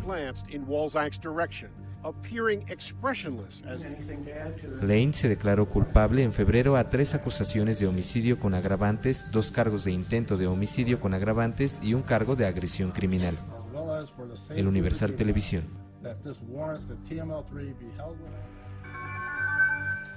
Bueno, interesante la, la actitud, ¿no? Del, del... Esto ya, a ver, estábamos viendo a Ted Bundy que él, dentro de todo, se defendía, digamos, intentaba defenderse. Acá estamos viendo a una persona que ni siquiera hace el mínimo intento de defenderse, se pone una, una remera que dice asesino, les hace fuck you a, la, a los padres de la víctima. ¿A qué se debe? Y desde esto? Nuestra perspectiva neurótica y sí. Casi diría alguien capitalista, obviamente no tiene ninguna, ninguna... desde una perspectiva de la marginalidad mm. y te da un sentido de vida. A ver, mm. todo el mundo trate de salirse de su rol, los que nos están viendo, de su rol habitual. Imagínate que vos no tenés nada, pero de golpe algo te da, te da identidad. La necesidad de trascendencia y de identidad es lo más fuerte que existe wow. en, la, en la naturaleza humana. Entonces, wow. este, por, sí. por, a ver, ¿por qué aparecen, aparecen? A mí la cosa más me impresionó hace muchos años cuando volví al país, o cuando vine al país en realidad, era, era en un programa de televisión en que me ponen Mauro Viale y yo veía gente que acababan de matar o violar a su hijo este, haciendo un show y muy animados en cámaras. ¿Qué es lo que hace que una persona frente a las cámaras, frente al espectáculo de un juicio y demás, haga esto? En realidad les da, les da una trascendencia que no wow. les ha dado su vida, su vida chata, su vida... Y lo único que él tiene es mostrarles que él, a pesar de todo, no solamente es malo, sino que es malísimo. Se masturba con el mismo dedo sí, que, el gatillo, que, que apretó el gatillo sí. y está orgulloso de haberlo, de haberlo hecho. Pero claro, insisto, todos estos tipos tienen algo que lamentablemente a nosotros nos lo da la marginalidad. Son, son sujetos que saben que no tienen nada para, para ganar. Todo para perder o todo está perdido. Entonces, ¿qué tengo yo para ganar? La posteridad. Wow. Entonces, este, no soy Mozart, no compongo nada, no escribo nada, pero mi, mi, mi legado, Ed Gein, vos decías, uh-huh. ¿por qué se hacen todas las películas y demás? El sujeto del silencio de los inocentes, creo que se llamó acá, eh, lo que está buscando es trascendencia. Es trascendencia. La misma cuestión, no se, no se colecta la piel de víctimas porque sí. Claro. Vos estás buscando apoderarte de algo del otro. Este sujeto, este sujeto maldito, lo que se apoderó es claramente de la mente de los padres de esos chicos. Claro. Ese tipo va a estar muerto diez millones de veces sí. y los padres de esos chicos no se van a poder olvidar de esto. Mira. Entonces, eso, eso es la canción que todo músico quiere que después de su muerte se escuche. Wow. Es muy interesante lo que decís porque más allá de los asesinos en particular, a mí me ha tocado, yo estoy mucho en el mundo de YouTube, día a día veo un montón de gente en YouTube que literal tiene un canal para hacer el ridículo. Claro. Conozco un caso en particular de un chico que es adicto a las drogas, que hace transmisiones en vivo para que la gente le done plata para comprarse drogas y en las transmisiones él se humilla, se humilla frente a cámara pero de manera ridícula. Y yo siempre le pregunté, ¿pero por qué hace esto? Tipo, ¿no se da cuenta de que... de que se están riendo completamente todos de él? Y porque es alguien. Y, y él, claro, es lo que lo convierte a él en alguien. El es alguien, su legado. Es, es alguien. Me es acabas el... de, tipo, de abrir un panorama que nunca pero, había contemplado. Pero, pero por supuesto, por supuesto, güey. Pero ese, ese instante de existencia, ¿cuánta gente se mata? A mí me sorprende por la existencia hoy de los medios. ¿Y cómo los medios utilizan esto? En víctimas, pero... Pero este sujeto hace algo atroz para existir. El que imita toda la historia de los seguidores de Charles Manson. Todo, a quien le guste esto, léase la historia de el antes y después y los seguidores de, del clan Manson. Es fenomenal, es fenomenal. Porque en realidad cantidad de gente trataba de imitar a ese gurú y no pudo. Entonces, por eso ocurre otro efecto, que es el copycat, que es tratar de superar al delito anterior. Que eso es porque los delitos se van volviendo mucho más crueles y porque en Estados Unidos y en Inglaterra se trata de no dar publicidad a los delitos. Claro. Se trata de, se busca hacer eso. Claro.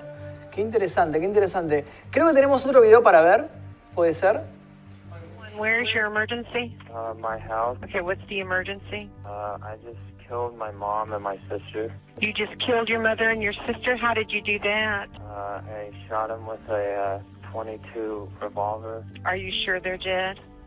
Yes. Okay, I want you to stay on the phone with me, okay? Are you all right? Yeah, I'm fine. Okay. Where is the gun? Uh, it's on the kitchen counter. Is there any reason that you were so angry at your mother and your sister? Uh, I don't know. I, uh, I wasn't, it's weird. I wasn't even really angry with them. It just kind of happened. I've been kind of, uh, planning on, uh, killing for a while now. Uh, the, the two of them or just anybody? Pretty much anybody. Why? I don't know. I, uh, I, I don't really like, uh, people's, uh, kind of attitude. Right. I think they kind of, they're very, uh, like, you know, emotional, I don't know, verbally. Bueno, interesante. El asesino por aburrimiento. Sí. El aburrimiento es un causal de homicidio bastante frecuente. ¿El aburrimiento? ¿La rutina, tal vez? La rutina, el aburrimiento, el salir de esa rutina. Y por eso sí, claro, se da en esos pueblos este, americanos, mm, en que el sujeto de golpe tiene una vida medio terrible. Y para salir del tedio, vos escuchás la voz monocorde de, del chico, que claro, si uno lo trata de poner en la patología, esto se llama en esquizofrenia aplanamiento afectivo, listo. Okay. Y si no lo es, y si es simplemente un sujeto que su vida no tiene ninguna nota más alta ni más baja, por lo que hablábamos antes. Esto, esto también se va, el sujeto, se ve, perdón, el sujeto que busca algo para no solamente cobrar notoriedad frente a los demás, sino darle alguna, algo a su vida, una vida que no tiene ninguna otra, no tiene otra cosa. Y eso es lo, perdón, ¿y eso es lo que lo lleva a confesar y llamar directamente y decir yo soy el asesino? De y claro, porque si no, no tiene ninguna, ni, eh, yo mato cien personas, las entierro, nadie se entera, o tengo un fin, el famoso móvil, mm, y que yo, son cien acaudalados y le saqué el dinero o tenía una venganza. Claro. O en realidad necesito, necesito que alguien lo sepa. Claro. Si no, no sirve de nada. Es esa, esa necesidad de mostrarse, decir yo fui el asesino, tipo quiero... Claro, existo, soy importante, soy, soy alguien, este, cuando no hay otro móvil, ¿no? Obviamente. Claro. Eh, en, en este caso, ¿lo estuviste planeando? Sí, hace mucho tiempo, pero en realidad te enojaste, claro. La, la oficial que lo recibe trata de entender alguna lógica neurótica, alguna lógica comprensible. ¿Te enojaste, te peleaste, les pegaste un tiro? No, no. Eh, algo había que hacer. Eh, faltaba que dijesen, se terminó la serie y las, los maté. Viste que lo, lo cuenta un poco así. Había algo que hacer y, bueno, las maté, pero yo sabía que las iba a matar en algún momento. Claro, claro. Bueno, Barreda no sí, está muy lejos de eso. No. Exactamente, exactamente. Es muy, pega mucho con el perfil este. Claro. Claro. Tenemos, bueno, quiero agradecer primero a la gente por la participación. Debo decirte, Enrique, que la gente te adora. ¿Sí? Hay gente preguntando si, si te podés casar con, el, con ellos. O sea, están muy, muy, muy contentos, están todos participando. Tenemos un montón de WhatsApp. No, creo... no, ninguno es uno de mis hijos, ¿no? Porque adoptame, Quique, dicen por ahí. No, pero no, no, no tengo dinero. Soy conocido, pero no tengo dinero para adoptar. Bueno, sabe demasiado Quique, dicen por ahí. Está la gente, te digo, te adora. Quique, sos un grande. Yo estudio psicología y me quedé, me quedé para escucharte nomás, dicen por ahí. Bueno, hablaremos con la producción a ver cómo son los, eh, los monumentos. Por ahí. Señor Enrique se casa conmigo, casate conmigo, Quique, dicen por ahí. Me quiero unir al club de fan de Quique, ¿dónde firmo? Síganlo en su Instagram.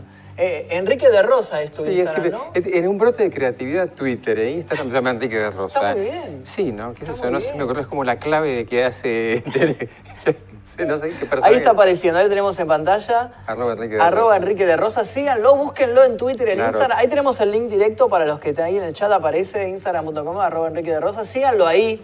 Si quieren unirse al club de fans, síganlo por ahí. Nos pueden ver en Crónicas de la Tarde en el Canal tres. Ahí tenemos invadido, invadido el Instagram de, eh, de Enrique. Y tenemos un montón de WhatsApp de la gente que está participando hoy muchísimo, así que podemos escuchar o leer alguno. A ver, ¿es posible que exista un violador barra asesino que no haya sufrido ningún tipo de violencia durante su infancia y adolescencia? ¿Es posible que estas características se encuentren en los genes o solo se forman por el entorno en el cual se desarrolla la persona? Bueno, vimos un poquito con... con Ted Bundy, de que él no sufrió violencia, pero sí tuvo estas barreras desde chico, ¿no? Estas sí, en realidad, el gran tema, todo sí, eso de la causalidad, genética, enfermedad social y demás, responde a un modelo rápido que usamos en las, en las charlas para Poder Judicial u otros, que es el modelo de los sabios ciegos y el elefante. Entran sí, rápidamente, lo, lo conocen. Lo palpan y cada lo uno palpan cada uno y su visión. Sí. El gran problema sí. es como hoy, el rugby, no es el rugby, son las drogas, es el alcohol, son los esto, el otro.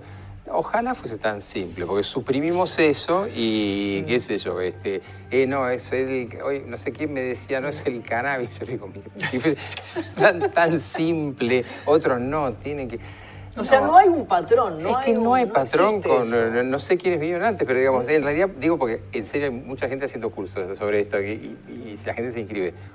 Ojalá hubiese un Ojalá. patrón. Ojalá. Sería tan fácil porque se podría prevenir incluso, ¿no? Si hubiera un en realidad, patrón. El tema es que estamos armando los patrones más ligados a lo que pasa en la enfermedad. Cuando, ¿qué, qué pasa en, en, en, en salud pública cuando vos tenés una infección?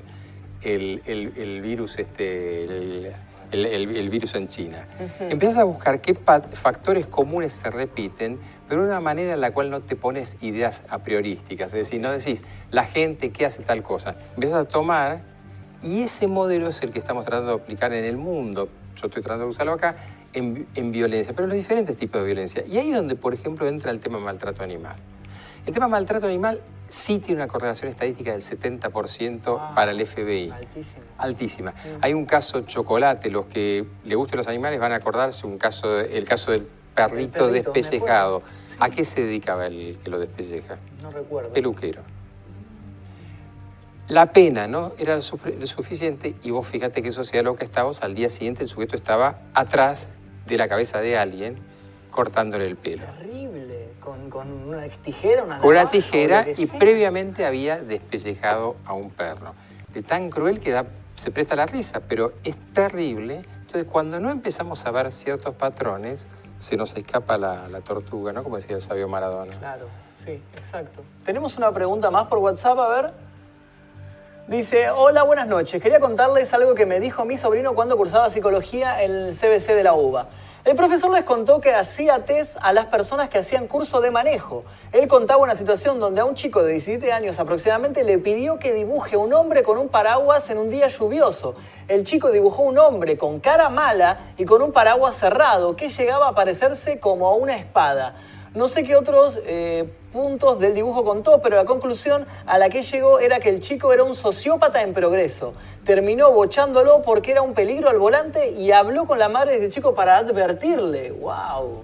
Bueno, esas son la, las barbaridades de la psicología y sí. de la psicología. Ese es el H T P, es el árbol caza persona y, y persona bajo la lluvia. Eso se llama persona bajo la lluvia.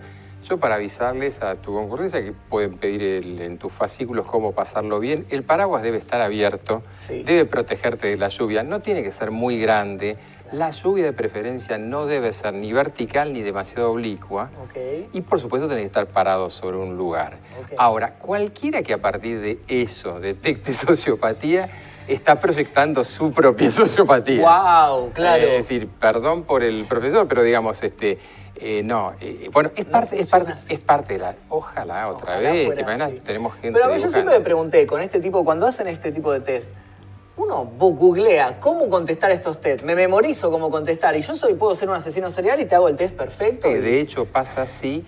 Eh, hace, hace unos años un psicólogo empezó a divulgar por su página web sí. cómo había contestar el test de Rosa, el, el de, la, de, el de las, las manchas. manchas sí. este. Yo, ver, yo, eh, yo ya venía medio fallado de entrada. En la, en la primaria me hice, hice un programa con, en un colegio, tenemos gabinete psicopedagógico, uh-huh. sabiendo cómo funcionaba, hice todo mal, la, la familia la hice toda dispersa. Sí, pero lo, lo mejor del caso es que convencí a mis compañeros que lo hicieran todos mal. Era un curso de, de psicópatas. Éramos un curso de psicópatas. Y en realidad el punto era, es decir, se puede... Claro. No funciona así. Por supuesto los psicólogos que nos van a estar y que están fascinados con esto van a decir, no, nosotros nos damos cuenta. Claro. Eh, no way. Te puedo preguntar, perdón, sobre tu especialidad en sí, porque en eso, en, perdón, porque no, no me lo especificaron. No, entonces, pero no pasa perdón, por eso. No, no, no te hacía la broma, porque, ¿sabes por qué? Porque dijo, ¿no? Vos vas a ver a fulano, me dice mi hija y mi hijo. Sí. Mira, vos ya que te estás dedicando al caso del Pepo, vendría a ser para la gente de la cumbia, es el Pepo de la... De, de, de, de, no sé, no sé qué haces si... De YouTube, de YouTube. Ah, de, de rock, también hago rap, también ah, o sea, hago muchas cosas. Por ahí me conoce por ese por ese Por, por eso, ese campo. por eso. Ahora últimamente lo tengo un poco ese... ese Sí, es, medio es, lo tengo un poco de dejado de lado. Me, me centré más en YouTube, asesinos, eso, que es algo que siempre me fascinó de toda la vida. Todo. A mí me gusta mucho la ficción en sí, de terror y demás. Entonces encontré una beta en YouTube de que nadie estaba contando casos. Aparte, este, este método de comunicación es fascinante, veo, sí, por la gente, porque esta interactividad te quita, claro, la, la, la, la, la, la cosa así. ¿Qué hago yo? ¿Tú, tu especialidad? Empezando por dónde.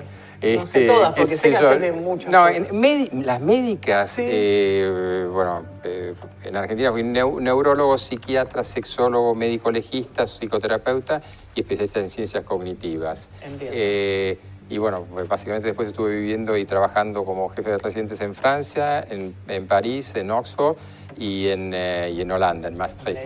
Eh, y bueno, la universidad y demás. Y lo que hago básicamente hoy es, me interesan los comportamientos, este, eh, sería una especie más o menos lo mismo. Debo ser un youtuber porque eso, me, interesa, me interesan los comportamientos humanos. Siempre me interesaba. De chico no sabía si iba a ser como Albert Schweitzer por tocar el órgano y ser un, un monje.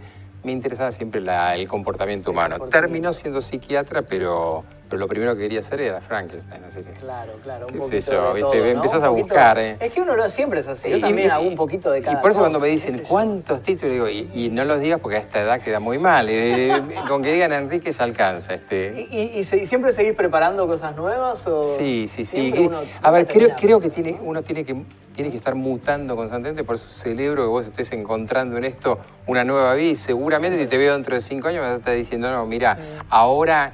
lo que pasa está, es, la, la onda está acá. Y este, y... Es que yo creo que es, es yo hace diez años que estoy en YouTube y siempre me mantuve en diez años. Yo ¿Y, esos... ¿Y hoy qué viene después? ¿Qué, qué es lo que, ¿Por dónde te parece que viene todo esto? Por dónde me parece... Bueno, en YouTube muchas... O sea, también, este tipo de casos que estoy, casos que estoy haciendo, es, la gente está prestando mucha atención en YouTube. Eh, videos largos de quince minutos contando casos criminales, eh, desapariciones, misterios, está muy, muy en boga. Está muy de moda. ¿Sabes por qué te pregunto? Mm. Porque casualmente, ¿quiénes son los que están siempre a la vanguardia? vanguardia de la, de la mutación, los criminales. No, los criminales son los que están, wow, eh, siempre están por delante de todo. Entonces, wow, eh, eh, ver para dónde, uno tiene que estar pensando para dónde va. ¿En qué estoy yo trabajando hoy? Sí. Estoy fascinado con el, el fenómeno del transhumanismo y la inteligencia artificial. ¿Por qué? Porque en realidad estamos muy preocupados por perfiles criminales y los perfiles criminales ya son los bots. Este, hoy, el, hoy un bot seduce para el grooming, ya, ya viejo. Hoy tenés un, bo, un bot que te hace grooming. ¿En serio? Claro. No sabía eso. La gente sabe. ¿Está preparado para chatear? Sí, grooming es eh, sí, pero, sí, pero sabes lo que es un bot. Digamos, es un, es un, es sí. un robot muy bien preparado que no puedas distinguir que es una persona que te está contestando.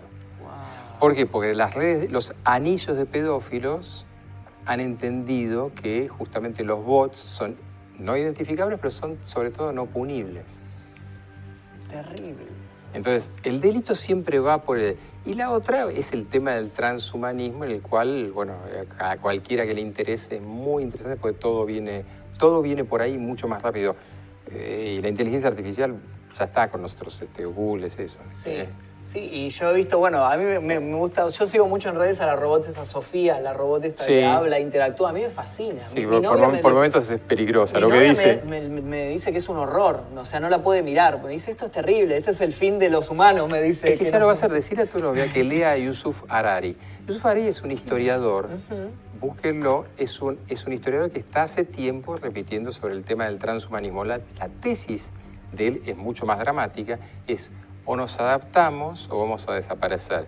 Wow. Yo lo que creo es que justamente tenemos que estar un poco más despiertos porque sí es cierto que hay bueno, las tecnologías de reconocimiento facial en China que decíamos antes, pero en economía la, te la tecnología blockchain, que la gente tiene asociada solamente a la economía, en realidad es, un, es una forma de transmisión de datos y es aplicable al delito, es aplicable a cantidad de cosas. O empezamos a pensar que ya no es el perfilado criminal, mucho menos las orejas, por, por así decirlo, o, empezamos, o nos van a llevar eh, puestos. Este, ya, yo ya conozco gente que tiene inserto un chip de, no de localización, sino para todos. Y lo están vendiendo en el mundo como sabíamos que iban a venderlo, como algo muy favorable. Bueno, es muy favorable, pero también sos identificable, sos traceable, sos, sos todos saben dónde estás, saben qué compras, este, a cualquiera haga la prueba, hable al lado del teléfono y va a encontrar que en el buscador aparece... Sí, eso, lo, eso yo lo he tocado en mi canal, es terrible. Cuando me empecé a dar cuenta de eso, de cualquier tema, cualquier bueno, producto que haga... Y los primeros que hacen eso son los criminales. Wow. Hay un libro muy interesante de Goodman que se llama Future Crimes, Crímenes del Futuro. Es muy interesante porque lo que dice es, todo lo que usted sabe hasta ahora no sirve. Empiezan a pensar cuáles son los delitos que van a venir. Este libro ya es viejo. Wow, claro. El libro es de dos mil quince. Y, claro. ya, y el autor y ya es viejo. Hace cinco años. Interesante. Tenemos un mensaje para, para leer en WhatsApp para Enrique. A ver. Buenas noches, Magnus y doctor. ¿Por qué cree que a la gente le fascinan las historias de asesinos? Saludos. Interesante. Claro, bueno, pero está animal. Eh, ¿Puedo contestarlos? Eh, sí, ¿por qué hacen lo que nosotros quisiéramos hacer? Se animan a hacer lo que nosotros queremos hacer, ah. pero no lo hacemos. En realidad, la fascinación por los delincuentes es que en realidad... Tu programa se llama La Zona Oscura, ¿no? Este, el, el espacio, bueno, adoptan la zona oscura, entran a la zona oscura, que en psicología se llama la sombra, a la cual nosotros apenas nos asomamos. En realidad nosotros, por eso nos fascinan tanto los precipicios, los balcones, todo eso. Nosotros estamos constantemente tratando de mirar ahí, pero nunca nos tiramos. Uh-huh. El asesino se tira. Claro. El asesino habita esa zona.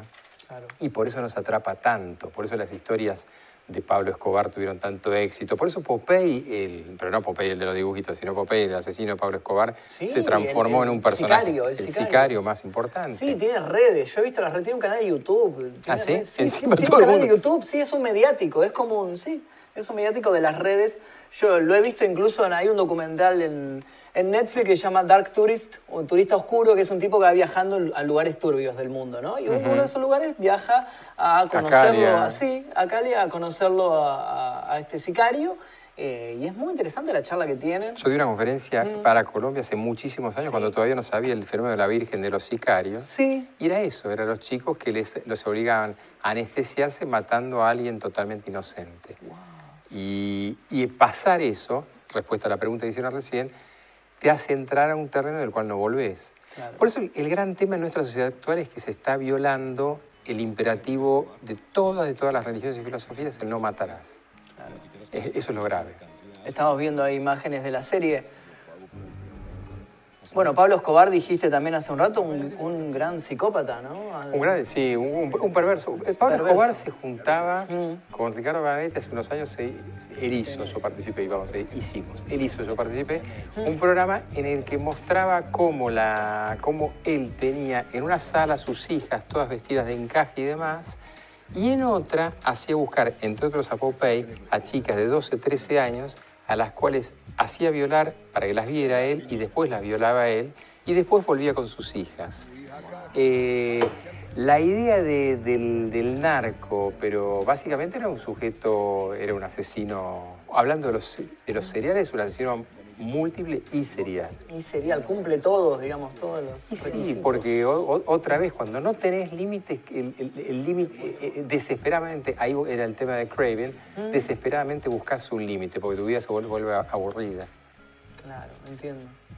Y lo que, lo que es interesante en este caso en particular, bueno, de otros, es que él es gran, o sea, es muy venerado. En, sí, claro. En muchos, muchos... Eh, y bueno, en el fenómeno, para los que sean medianamente viejos, los equipos de fútbol que sostenía Pablo Escobar Gaviria, hoy yo estuve el año pasado, sí, el año pasado, eh, hace, en Colombia para ver el tema de la violencia, porque Colombia es un fenómeno, algo fenomenal en dos áreas.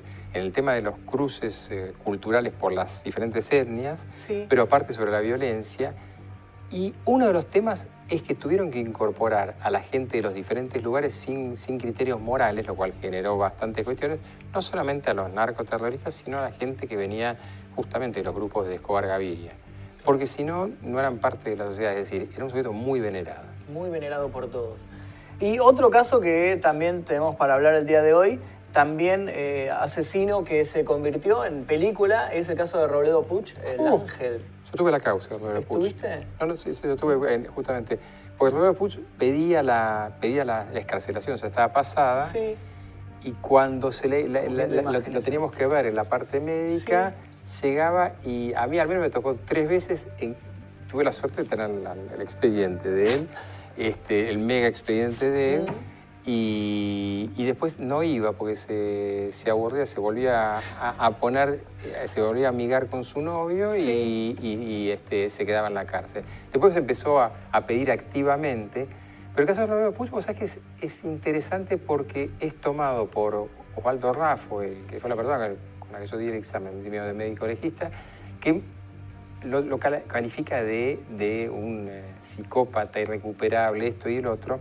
Y Robledo sale del juzgado diciendo, yo voy a salir y los voy a asesinar a todos. Al no tener, esto generó tan impacto en esa época que el tema final es que Robledo, que en realidad seguramente era un esquizofrénico incipiente, hoy tiene una esquizofrenia paranoide hiperflorida, eh, totalmente no perdida, claro. este, no va a salir nunca porque no tiene sostén este, ni familiar ni nada. Mira. Pero la historia de Robledo Puch... Eh, quienes vieron la película me, me la contaron y no, no tiene mucho que ver, pero, uh-huh. pero un personaje... interesante para la época, claro, muy interesante. Claro, claro. Sí, sí, sí, muy interesante también. Eh, comparte eh, en común con Ted Bundy el tema de que era también, o sea, tenía aspecto seductor y demás, o sea, también por eso se gana el apodo del ángel, ¿no? Claro, joven, y, lindo. Y, y, a ver, y la gente proyecta sobre él. Yo me acuerdo, una vez alguien me dice, no, y hablaba alemán y tocaba el piano, y empiezan a agregarle cosas y, claro. y hacíamos simultáneas de ajedrez. No, no, el único tema es que lamentablemente, como la gente, el, el, el asesino tenía que ser el morochito este, de tal cosa, él, ¿no? él no lo era. Mm. Y encima esto pasa en una zona en Florida, entre Florida y Vicente López, y todo ocurre en la zona de, en, por, por ahí. Entonces, en realidad, en esa zona no se cometían crímenes. El mismo tema que los puchos. El, mm. En realidad, lo, supuestamente, ¿por qué? ¿Por qué muchos de estos sujetos no, no, no son encontrados y demás? Porque la sociedad espera que otra vez las cosas vengan de un lugar predeterminado. Claro. ¿Eso se debe tal vez a prejuicios de la gente? ¿A qué se debe? Sí, hay, hay, un, tema, hay un tema que se llama, que se llama sesgo cognitivo. Los sesgos cognitivos son lo que vos esperás ver. Y en realidad, si eso que no, no esperás no aparece, no lo ves. Eh, otra vez, yendo a tu tema de YouTube, hay un tema de un, go, de un animal este, caminando al lado del ascensor. Eh, mírenlo, por favor, van a ver que no lo ven al principio. ¿Ah, sí? No, no lo ves. O sea, no lo ves. O sea, psicológicamente no lo ves. Si y después no... cuando te lo señalan... Lo, lo, lo ves. Wow. Hay una teoría, mm. pero es una teoría de los antropólogos que parte de la gran matanza de los españoles en, cuando llegan los conquistadores, sí. era que los, los españoles venían con unos mastines muy impresionantes, pero acá, en teoría, no había perros de ese, de ese tamaño o no había perros. Y la, y la sorpresa fue que los indígenas no entendían qué era lo que los atacaba. Cuando vos no entendés wow. algo, cuando vos no entendés de dónde sí, viene, sí. ese es el terror. Ese es el, el terror es lo innominado, lo que viene de la oscuridad otra vez. Este, claro. Por eso tenemos miedo a la, a la oscuridad, bueno, al raro, a, a lo que viene. O, al, o el malo es el tatuado. ¿Por qué se tatúan tanto en la cárcel? Para parecer más malos en claro. realidad. Porque eso va a parecerlo hacerlos más malos, o el jaca, el cosa es eso. Esa cosa de la rareza, la animalidad, la bestialidad, lo que no se conoce es lo que nos inspira temor. Pero eso lo tenemos bien fijos en nuestro cableado neuronal. Aprendimos a, a que lo diferente era lo peligroso. Claro. Y entonces, bueno, en un principio fue supervivencia, hoy es prejuicio. Y es muy interesante lo que decís vos del que el terror es lo que no vemos, tal vez, porque se, usa, se utiliza mucho, estamos hablando de ficciones, el recurso de a veces no mostrar en películas de terror tal vez al asesino o mostrar su punto de vista y nada más. Claro. Eh, y eso tal vez aterroriza más a la gente. Este recurso se usó, por ejemplo, en películas como Tiburón, que como era tan malo el muñeco que habían creado del tiburón, decidieron filmar todo como si fuera la vista del tiburón y la gente imaginaba cómo era ese tiburón. O otra película, por ejemplo, El bebé de Rosemary, que nunca muestran al bebé que ella tiene.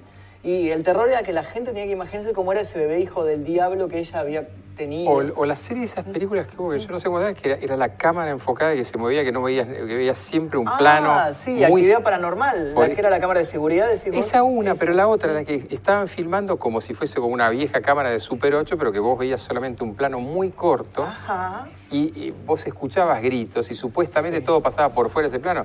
La película la, la aguantabas diez minutos nada más, porque, pero, pero en general... generaba un grado de tensión muy fuerte, que es lo, lo desconocido. Te desespera el no, te desespera el no desespera saber. El no saber qué es. Muy, muy interesante este dato, no lo tenía. Tenemos un WhatsApp, por ahí tenemos una consulta. Hablaron de muchas pelis, pero ¿no vieron El coleccionista de huesos? Es muy buena esa sí, película. Claro. Sí, Denzel, Denzel Washington, si no me equivoco. Sí, tú, sí, sí. Sí, sí, sí, sí. Bueno, ahí ya toca el tema del asesino que se queda con algo de, de la víctima, ¿no? Porque no todos hacen eso, algunos no, descartan no. y algunos guardan un recuerdo. Eh, bueno, eso es lo que vuelve interesante la criminología, porque en realidad es para que...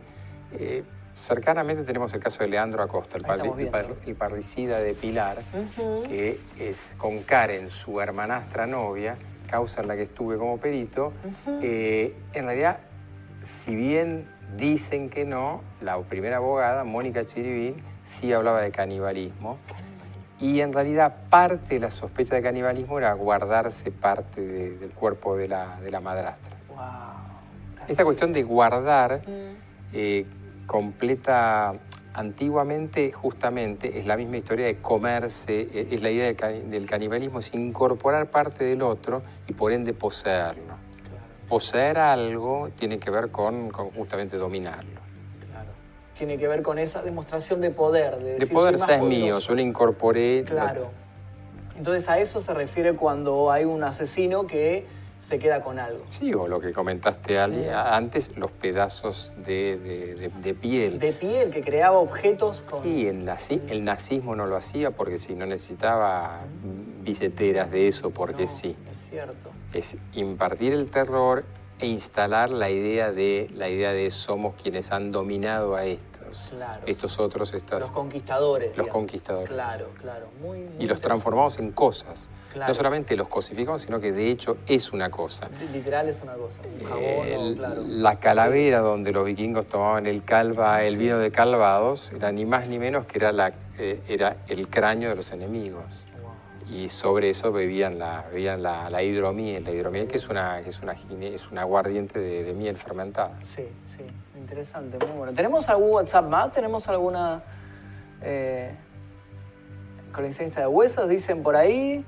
Eh, uh, uh, Maniac con Frodo. Bueno, la gente está nombrando ficciones basadas, bueno, ficciones basadas en asesinos hay infinidad. Oh. Realmente, eh, si nos ponemos a hablar de eso. O después tenemos la figura, por ejemplo, en películas como Dragón Rojo, donde Hannibal Lecter ayuda a, a, a la F B I. Que esto se utilizó, que si no me equivoco, con Ted Bundy. Claro, ah, claro. Se claro, empezó claro, a implementar claro, con él, ¿no? Claro, claro. Bueno, en realidad... Perdón, realidad ahí es... tenemos. ¿Cómo sería la mentalidad o psycho de eh, Joaquín Chapo Guzmán?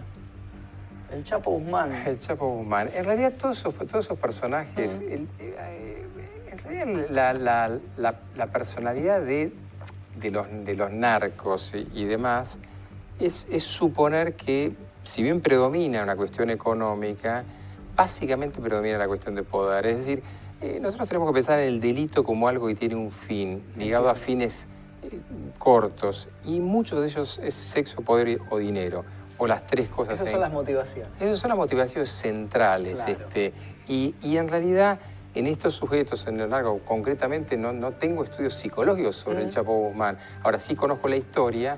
En realidad lo que uno ve que no era un sujeto que... No era un empresario del delito, que sí lo existe, que sí han existido. Okay. Luciano era una, uno de ellos. Pero en realidad este sujeto, estos sujetos quieren aparte eh, eh, sembrar el terror como forma también de venta de su producto. ¿No? Claro. Estamos viendo ahí imágenes ahí de, la, de las ficciones del Chapo. A mí lo que me llamó siempre la atención con este tema de narcos... Es los videos de los narcos asesinando gente que lo filman y lo suben a las redes como un mensaje, ¿no? Sí, claro. Digo, o sea, no son videos en los cuales van y le pegan un tiro a alguien. Son videos en los que de manera terrible mutilan a una persona con una motosierra o cosas así. Digo, ¿qué necesidad de hacerlo tan sanguinario, tan explícito la muerte? Digo, si el mensaje es matamos a los enemigos, le pueden pegar un tiro y listo, digamos. O sea, ¿por qué tienen que hacerlo tan gráfica la muerte? Por, por eso sería práctico. ¿Cuál es el fin del homicidio en esas cuestiones? Es enviar un mensaje. Las sí. modalidades de homicidio, por eso hablaba antes de los homicidios por arma blanca y demás. Las modalidades de homicidio tienen que ver con, con qué es lo que vos estás diciendo. Eh, ¿Por qué grupos islámicos se dedican a poner unos sujetos arrodillados y los degüellan de cierta manera y demás? El mensaje claro es de, es de terror. terror. La idea es instalar el terror. Entonces, cuanto más cruenta sea, sea esta cuestión, y eso es lo que yo decía que es peligroso ese punto porque el otro trata de superar al anterior, mm. más, más poder tengo. Entonces, no es, el, no, es, no es el sacarse de encima a un sujeto. De hecho, lo reproduce la tele, eh, la, las, las series. Tratan de prolongar la idea de la muerte, porque la muerte, en definitiva, nuestra fragilidad es tan grande como claro. seres humanos que es muy fácil matarnos. Claro. Entonces, el punto no es matarnos, el punto es, es que es demostrar el sufrimiento, demostrar el, el, el, el terror. Y por eso, tantos episodios en que la tortura es lo central, no el homicidio, y las series en las cuales vas a morir lentamente, no te daremos el derecho a... Mientras que el seppuku oriental japonés era matarse, y punto. Claro, claro, entiendo. Tenemos un mensaje ahí marcado que dice: Magnus, querido, Nietzsche dijo que cuando miras eh, largo tiempo al abismo, el abismo también mira dentro de ti. Preguntale a... Ay, perdón, se me fue, se me fue. ¿Podemos volver? Ahí está. Eh, preguntale a Quique cómo hace para convivir con toda esa información. Vivencias, experiencias en casos tan abrumadores e inquietantes. Debe ser difícil. No, no, no, no es difícil. Bueno. Es, es fascinante porque es el alma humana, ¿no? Claro. En realidad es, es fascinante porque realmente... A ver, eh, yo que parezca insólito, tengo un, el último libro publicado que no se llama Derecho a la Felicidad, no se llama Derecho al Crimen. Es decir, yo creo que básicamente tenemos que ser sociedades que comprendan su capacidad de violencia para desarrollar nuestra capacidad de, de ser felices, de ser plenos. Ahora, en realidad... El punto es que somos sociedades que huyen de nuestra sombra, que estamos okay. huyendo de nuestra sombra, y por ende la sombra nos termina por, a, por atrapar, que eso es lo que decía Nietzsche. Eh, la mirás, pero te vas, en lugar de entrar, incorporarla, y esa es la forma de dominar tus propios aspectos destructivos. Es decir, eh, todo el mundo tiene que entender que el asesino no es el otro, que el asesino en parte es uno mismo. Claro. Y eso te permite entonces empezar a, a generar otras cosas. Claro, entiendo, entiendo. Por ahí estaban preguntando por, el, por ahí. ¿Viste la película del Joker? La, ¿Tuviste oportunidad? Sí. De, y, eh, desde un punto de vista tal vez psicológico, ¿cómo se puede analizar no, ese a personaje? Ver, a ver, hubo una mezcolanza creo que con mala auditoría médica, porque lo hicieron parecer como una parálisis pseudobulbar, que le preguntaban a algunos medios, tiene una risa medio rara. La parálisis pseudobulbar es, ah. una, es una atrofia cerebral.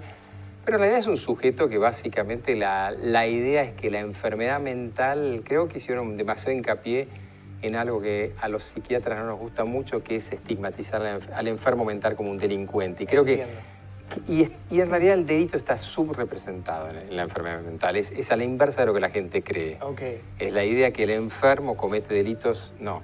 Que muchos sujetos que cometen delitos, obviamente, vamos a decirlo en términos psiquiátricos, están tronados, es otra historia. Pero, pero no quiere decir que tengan una, una patología y demás. Eh, a mí me gustó mucho más la versión de...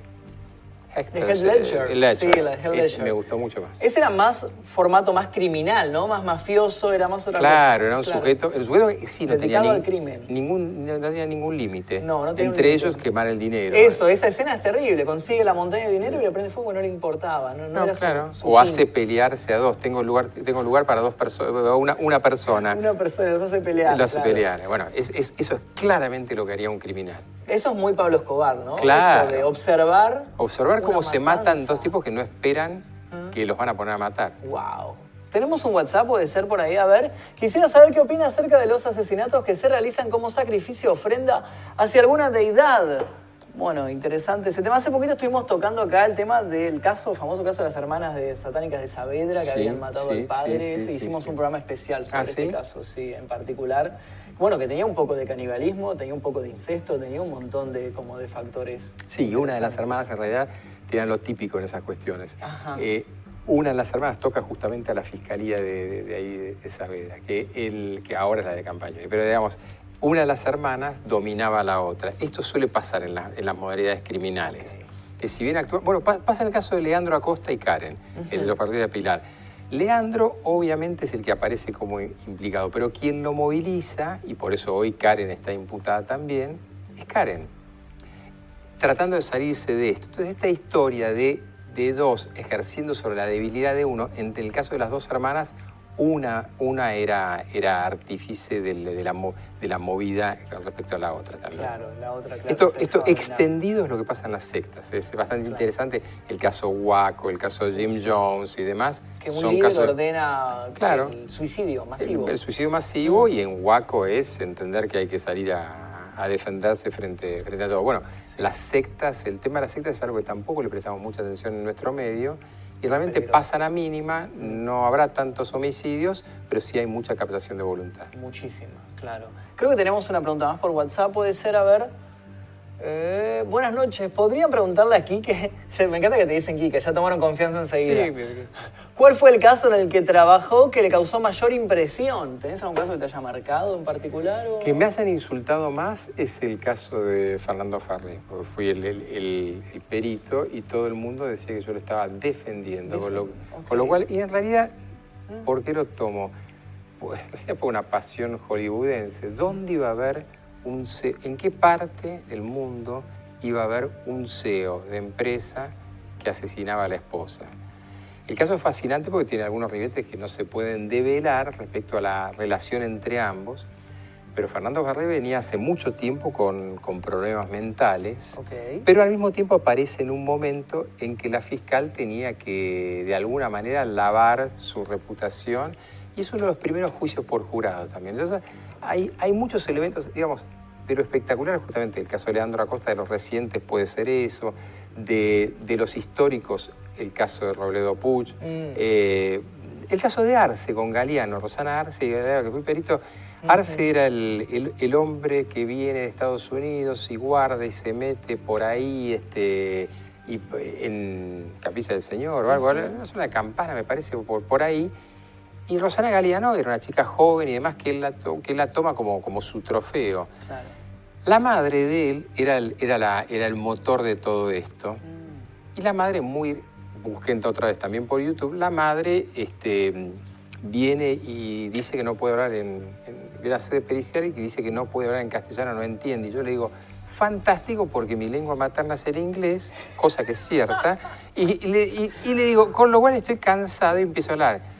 Y me dice ella, en perfectísimo castellano, no entendió, no voy a decir absolutamente nada. Ahora, la cuestión es que Arce, la cuestión es que Arce claro. cae en la Argentina porque era informante del F B I. Y la desgracia es que Rosana Galeano no estaba enterado que Arce no era un tipo tranquilo, sino que era un tipo que estaba guardado, no se lo podía asusar mucho. Ah, claro, entiendo. Algo similar, Fernando Farley tenía unas cuestiones, pero Fernando Farley estaba en tratamiento psiquiátrico, pero nadie percibió que era una bomba de tiempo.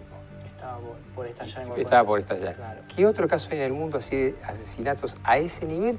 Y una película, el caso del asesinato de Von Bülow, que habla, que trabaja Jeremy Irons y Glenn Close. Uh-huh. Pero si no, no hay casos de ese tipo. Entonces esos casos son los que yo recuerdo así interesantes. Que te hayan marcado. Bueno, y de los últimos, el caso de Russo. Es muy impresionante ver como un pediatra del hospital más importante de la Argentina, no es un homicidio, pero este, tenía una colección de no sé cuántos terabytes de, de pornografía, usando, buenísimo el lugar, porque la gente entendía, yo tuve que explicarles qué eran los peer-to-peer, este, le digo, ¿cómo usan actualmente? El, el, en esa época era el Emulo o, claro, o el sí, el compartir datos, claro, claro sí, y, sí, bueno, sí. Por esa vía. Por esa vía. Y yo digo, bueno, hoy no, las vías son otras, este, claro. pero, pero este hombre había empezado por esa vía y era muy, muy impresionante porque los testigos que se llaman de concepto, es decir, la gente que dice que Josecito es bueno, al día siguiente cantidad de médicos salieron a decir, pero no, mire, publica en las revistas científicas.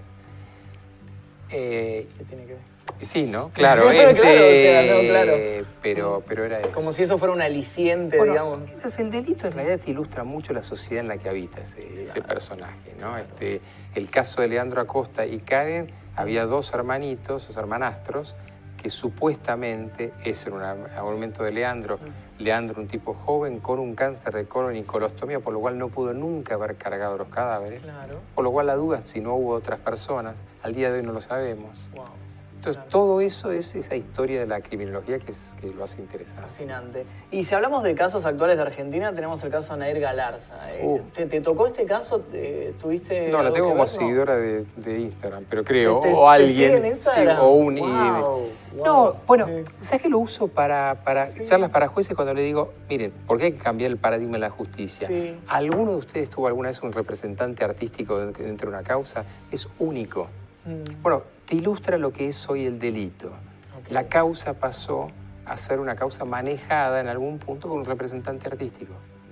Entonces, este, eh, es lo que me imagino. Eso, ¿Mm? es, es, eso ilustra un poco cómo el crimen va mutando Claro. Y como de golpe también es cierto que hubo que, que exponer a una mujer, es cierto, la asesina por detrás y demás, pero tuvo un grado de agresión por parte de, de la gente muy superior al esperable. Sí. Cercanamente tenemos el caso Iggy, una chica lesbiana, mujer lesbiana, que asesina, este, ah, perdón, y ah, posiblemente va a ser, eh, va, va, va, no sé si no tiene pena o cómo es el asunto, pero bueno, en todo caso no, no ha tenido el mismo, el mismo cauce. Nair está presa hasta los cincuenta y pico de años. Terrible, terrible. ¿Y pensás que durante toda su vida va a tener la exposición que tiene ahora? Por ejemplo, casos como Charles Manson siguió teniendo exposición durante toda su vida, desde que lo encerraron hasta que murió, hasta los ochenta y pico de años tenía cuando murió. ¿Pensás y que Nair puede llegar a suceder esto? El o tema no? es como que, que, se arme, que se arme después. En realidad, Charles Manson lo que pasa es que armó un culto por detrás claro, de él. Claro. Eh, acá, el tema, acá viene el síndrome de Barreda. Hay que ver qué hace la gente con ese, con ese hito. Claro, entiendo. Y, y, y, y qué adjudicación le va dando, ¿no? Claro. Una última pregunta y después vamos cerrando el programa. ¿Qué opina Quique sobre Hobbes, que postula que el hombre es malo por naturaleza, y sobre Rousseau, que dice que el hombre nace bueno pero se corrompe por diversos factores como la envidia? ¿Adhiere a alguna de estas posturas? Posturas filosóficas muy clásicas, bastante conocidas. Es que yo creo que son esas, son, son clásicas y eran, y eran lo que... Yo diría que por qué hay que leer los libros y luego tirarlos, porque en realidad el, hay que hacer el propio concepto, ¿no? Este, sí. Y que si hoy estamos hablando de transhumanismo y demás... Sí hay que leer los clásicos. Y bueno, entre los casos, Rousseau y la teoría del contrato social no puede no ser leído. Este, claro. Hay que leerlo porque sí, hoy sí. tenemos la ruptura del contrato social. Ah. Ahora, no entender que nos está corriendo por delante otros problemas mucho más importantes claro. es otra cosa. Es otra cosa. Muy, muy interesante. Bueno, vamos cerrando el capítulo del día de hoy. Muchísimas, muchísimas gracias, Enrique, por habernos acompañado. La verdad que interesante... Abrió la cabeza, la verdad, de una manera... ¿En serio? Sí, sí, me, me, me contaste un montón de cosas que sinceramente nunca había pensado. Lo de la necesidad de exponerse, lo de la necesidad de trascender, de, de, de lo que sea, como aferrarse a algo de, para trascender. La verdad que en ese concepto nunca lo había pensado. En, en realidad son todos como chichigueros, son todos mentiras, pero en realidad... Pero, pero, no, pero no, sí, pero, sí, no, sí, no, sí, son, la son verdad. Que me, a mí me fascinó y la gente, te digo, está... ¿Cuándo lo traen de nuevo aquí? Que ya la gente está preguntando cuándo vuelve... Eh, no sé cómo puedo seguir mi vida sin Quique. Enrique se casa conmigo. Gracias, Quique. Volvé, por favor. Pero no dice... alcanzo a verlo. P pregunta, eh, dado mi orientación sexual, que es heterosexual, ¿preguntan hombres o mujeres? Son eso? Hombres y mujeres, hay ah, todo. Bueno, en no. realidad, o sea, tienen no, muchos nombres, nombres que son... Pero no sabemos claro, tampoco. No sabemos. ¿Qué pregunta la mía? ¿No? Porque también, claro, eh, ¿qué, no, qué, pero qué, algunos qué, son qué Nico Villa, Juan, pero otros se llaman... No, Nico Villa, Juan, eh, por el momento paso. Pero otros digamos, tienen nombres. Eh, Belulita Gamer dice, Quique, Quique, no te vayas. Una que se llama Creo Miwa, que ya es tarde Miwa, para no claro, ya estamos cerrando, ya, ya nos cerrando, corre el reloj. Eh. Miwa tenía un nombre japonés, una chica dice, eh, yo soy hombrecito pero tengo pochola, bueno, también, bueno, claro, te felicito, por supuesto. Te felicito por supuesto. Porque todavía no te he superado. Pero... Claro, Quique, no te vayas, dicen por ahí, soy lo que quieras, dicen por ahí también. Bueno, pero está bien. Eh, eh, Belulita dice, casate conmigo, soy mujer. Bueno, bueno, igual cosechaste es, fanáticos entre hombres y mujeres. Eso es bueno, bien. Eso es bueno porque prontamente nos lanzaremos a la política después de esto, ya que tenemos tantos resultados. No sé, no sé cómo ves una fórmula. Puede ser, ¿eh? Me parece ¿Por qué no lo hacemos? Eh, hemos visto a cada uno. Que sí, verdad... ¿por qué uno no, no? ¿Por qué sí? Yo me lo pregunto todo el tiempo, ¿eh? Todo el tiempo. No somos motonautas, no somos nada, pero somos youtubers. Claro, de, de... sí, de las redes, así que tranquilamente podemos competir ahí con otros. Con, con otros, seguro. Pues síganlo a Enrique, tenemos ahí Enrique, arroba Enrique de Rosa en Instagram y en Twitter también. Síganlo. Eh, Enrique, pareces de treinta, ¿cuál es el secreto de la juventud? Bueno, mirá, eh, yo eh, veo que vos tenés eh, canas y yo estoy... Yo si bien tengo canas queda también, bien, queda bien. Yo igual tengo canas, pero... ¿Pero son, son reales? Eh, o... Algunas son reales y, y estoy como, en realidad estoy haciendo esto para ir como, viste, la transición no, a, a, a, a mi edad a la, la, la gente se pega con un coso que le llamaban antiguamente carmela, una cosa de Uy, empetrolada sí. espantosa. No, esto es así... Eh, claro. Se fue transformado de rubio a, qué sé, a esto. Claro, bueno, bueno, yo estoy haciendo esto para pasar la transición que sea como, viste, más eh, gradualmente. Yo tenía el pelo rojo hasta hace poquito, pero ya ah, a los treinta y cinco eso. ya pienso ya más, viste, en la madurez. Entonces, ah, cuando, yo, cuando tenga más canas nadie se va a dar cuenta si son reales. Yo todavía no tenía. Maduré con sesenta y uno, así que no. Muchísimas, muchísimas gracias, Enrique, por haberme acompañado el día de hoy. La verdad que me fascinó todo lo que nos viniste a contar. Aprendimos muchísimo. Y bueno, esto es todo por el día de hoy. Mi nombre es Magnus Mefisto. Me despido aquí en La Zona Oscura. Eh, estuvimos tocando hoy el fascinante tema de los asesinos en serie. Nos estuvo acompañando Enrique de Rosa. Síganlo en las redes. Les repito, arroba Enrique de Rosa en Instagram y en Twitter. pueden hacerle preguntas ahí. Después si les contesta, eso ya es cuestión de él. Ahí ya no manejo. Pero bueno, nosotros nos veremos seguramente este jueves a partir de las veintidós horas. Tenemos un nuevo programa dedicado a lo paranormal este jueves. Así que hasta el próximo programa y tengan dulces sueños si es que pueden dormir.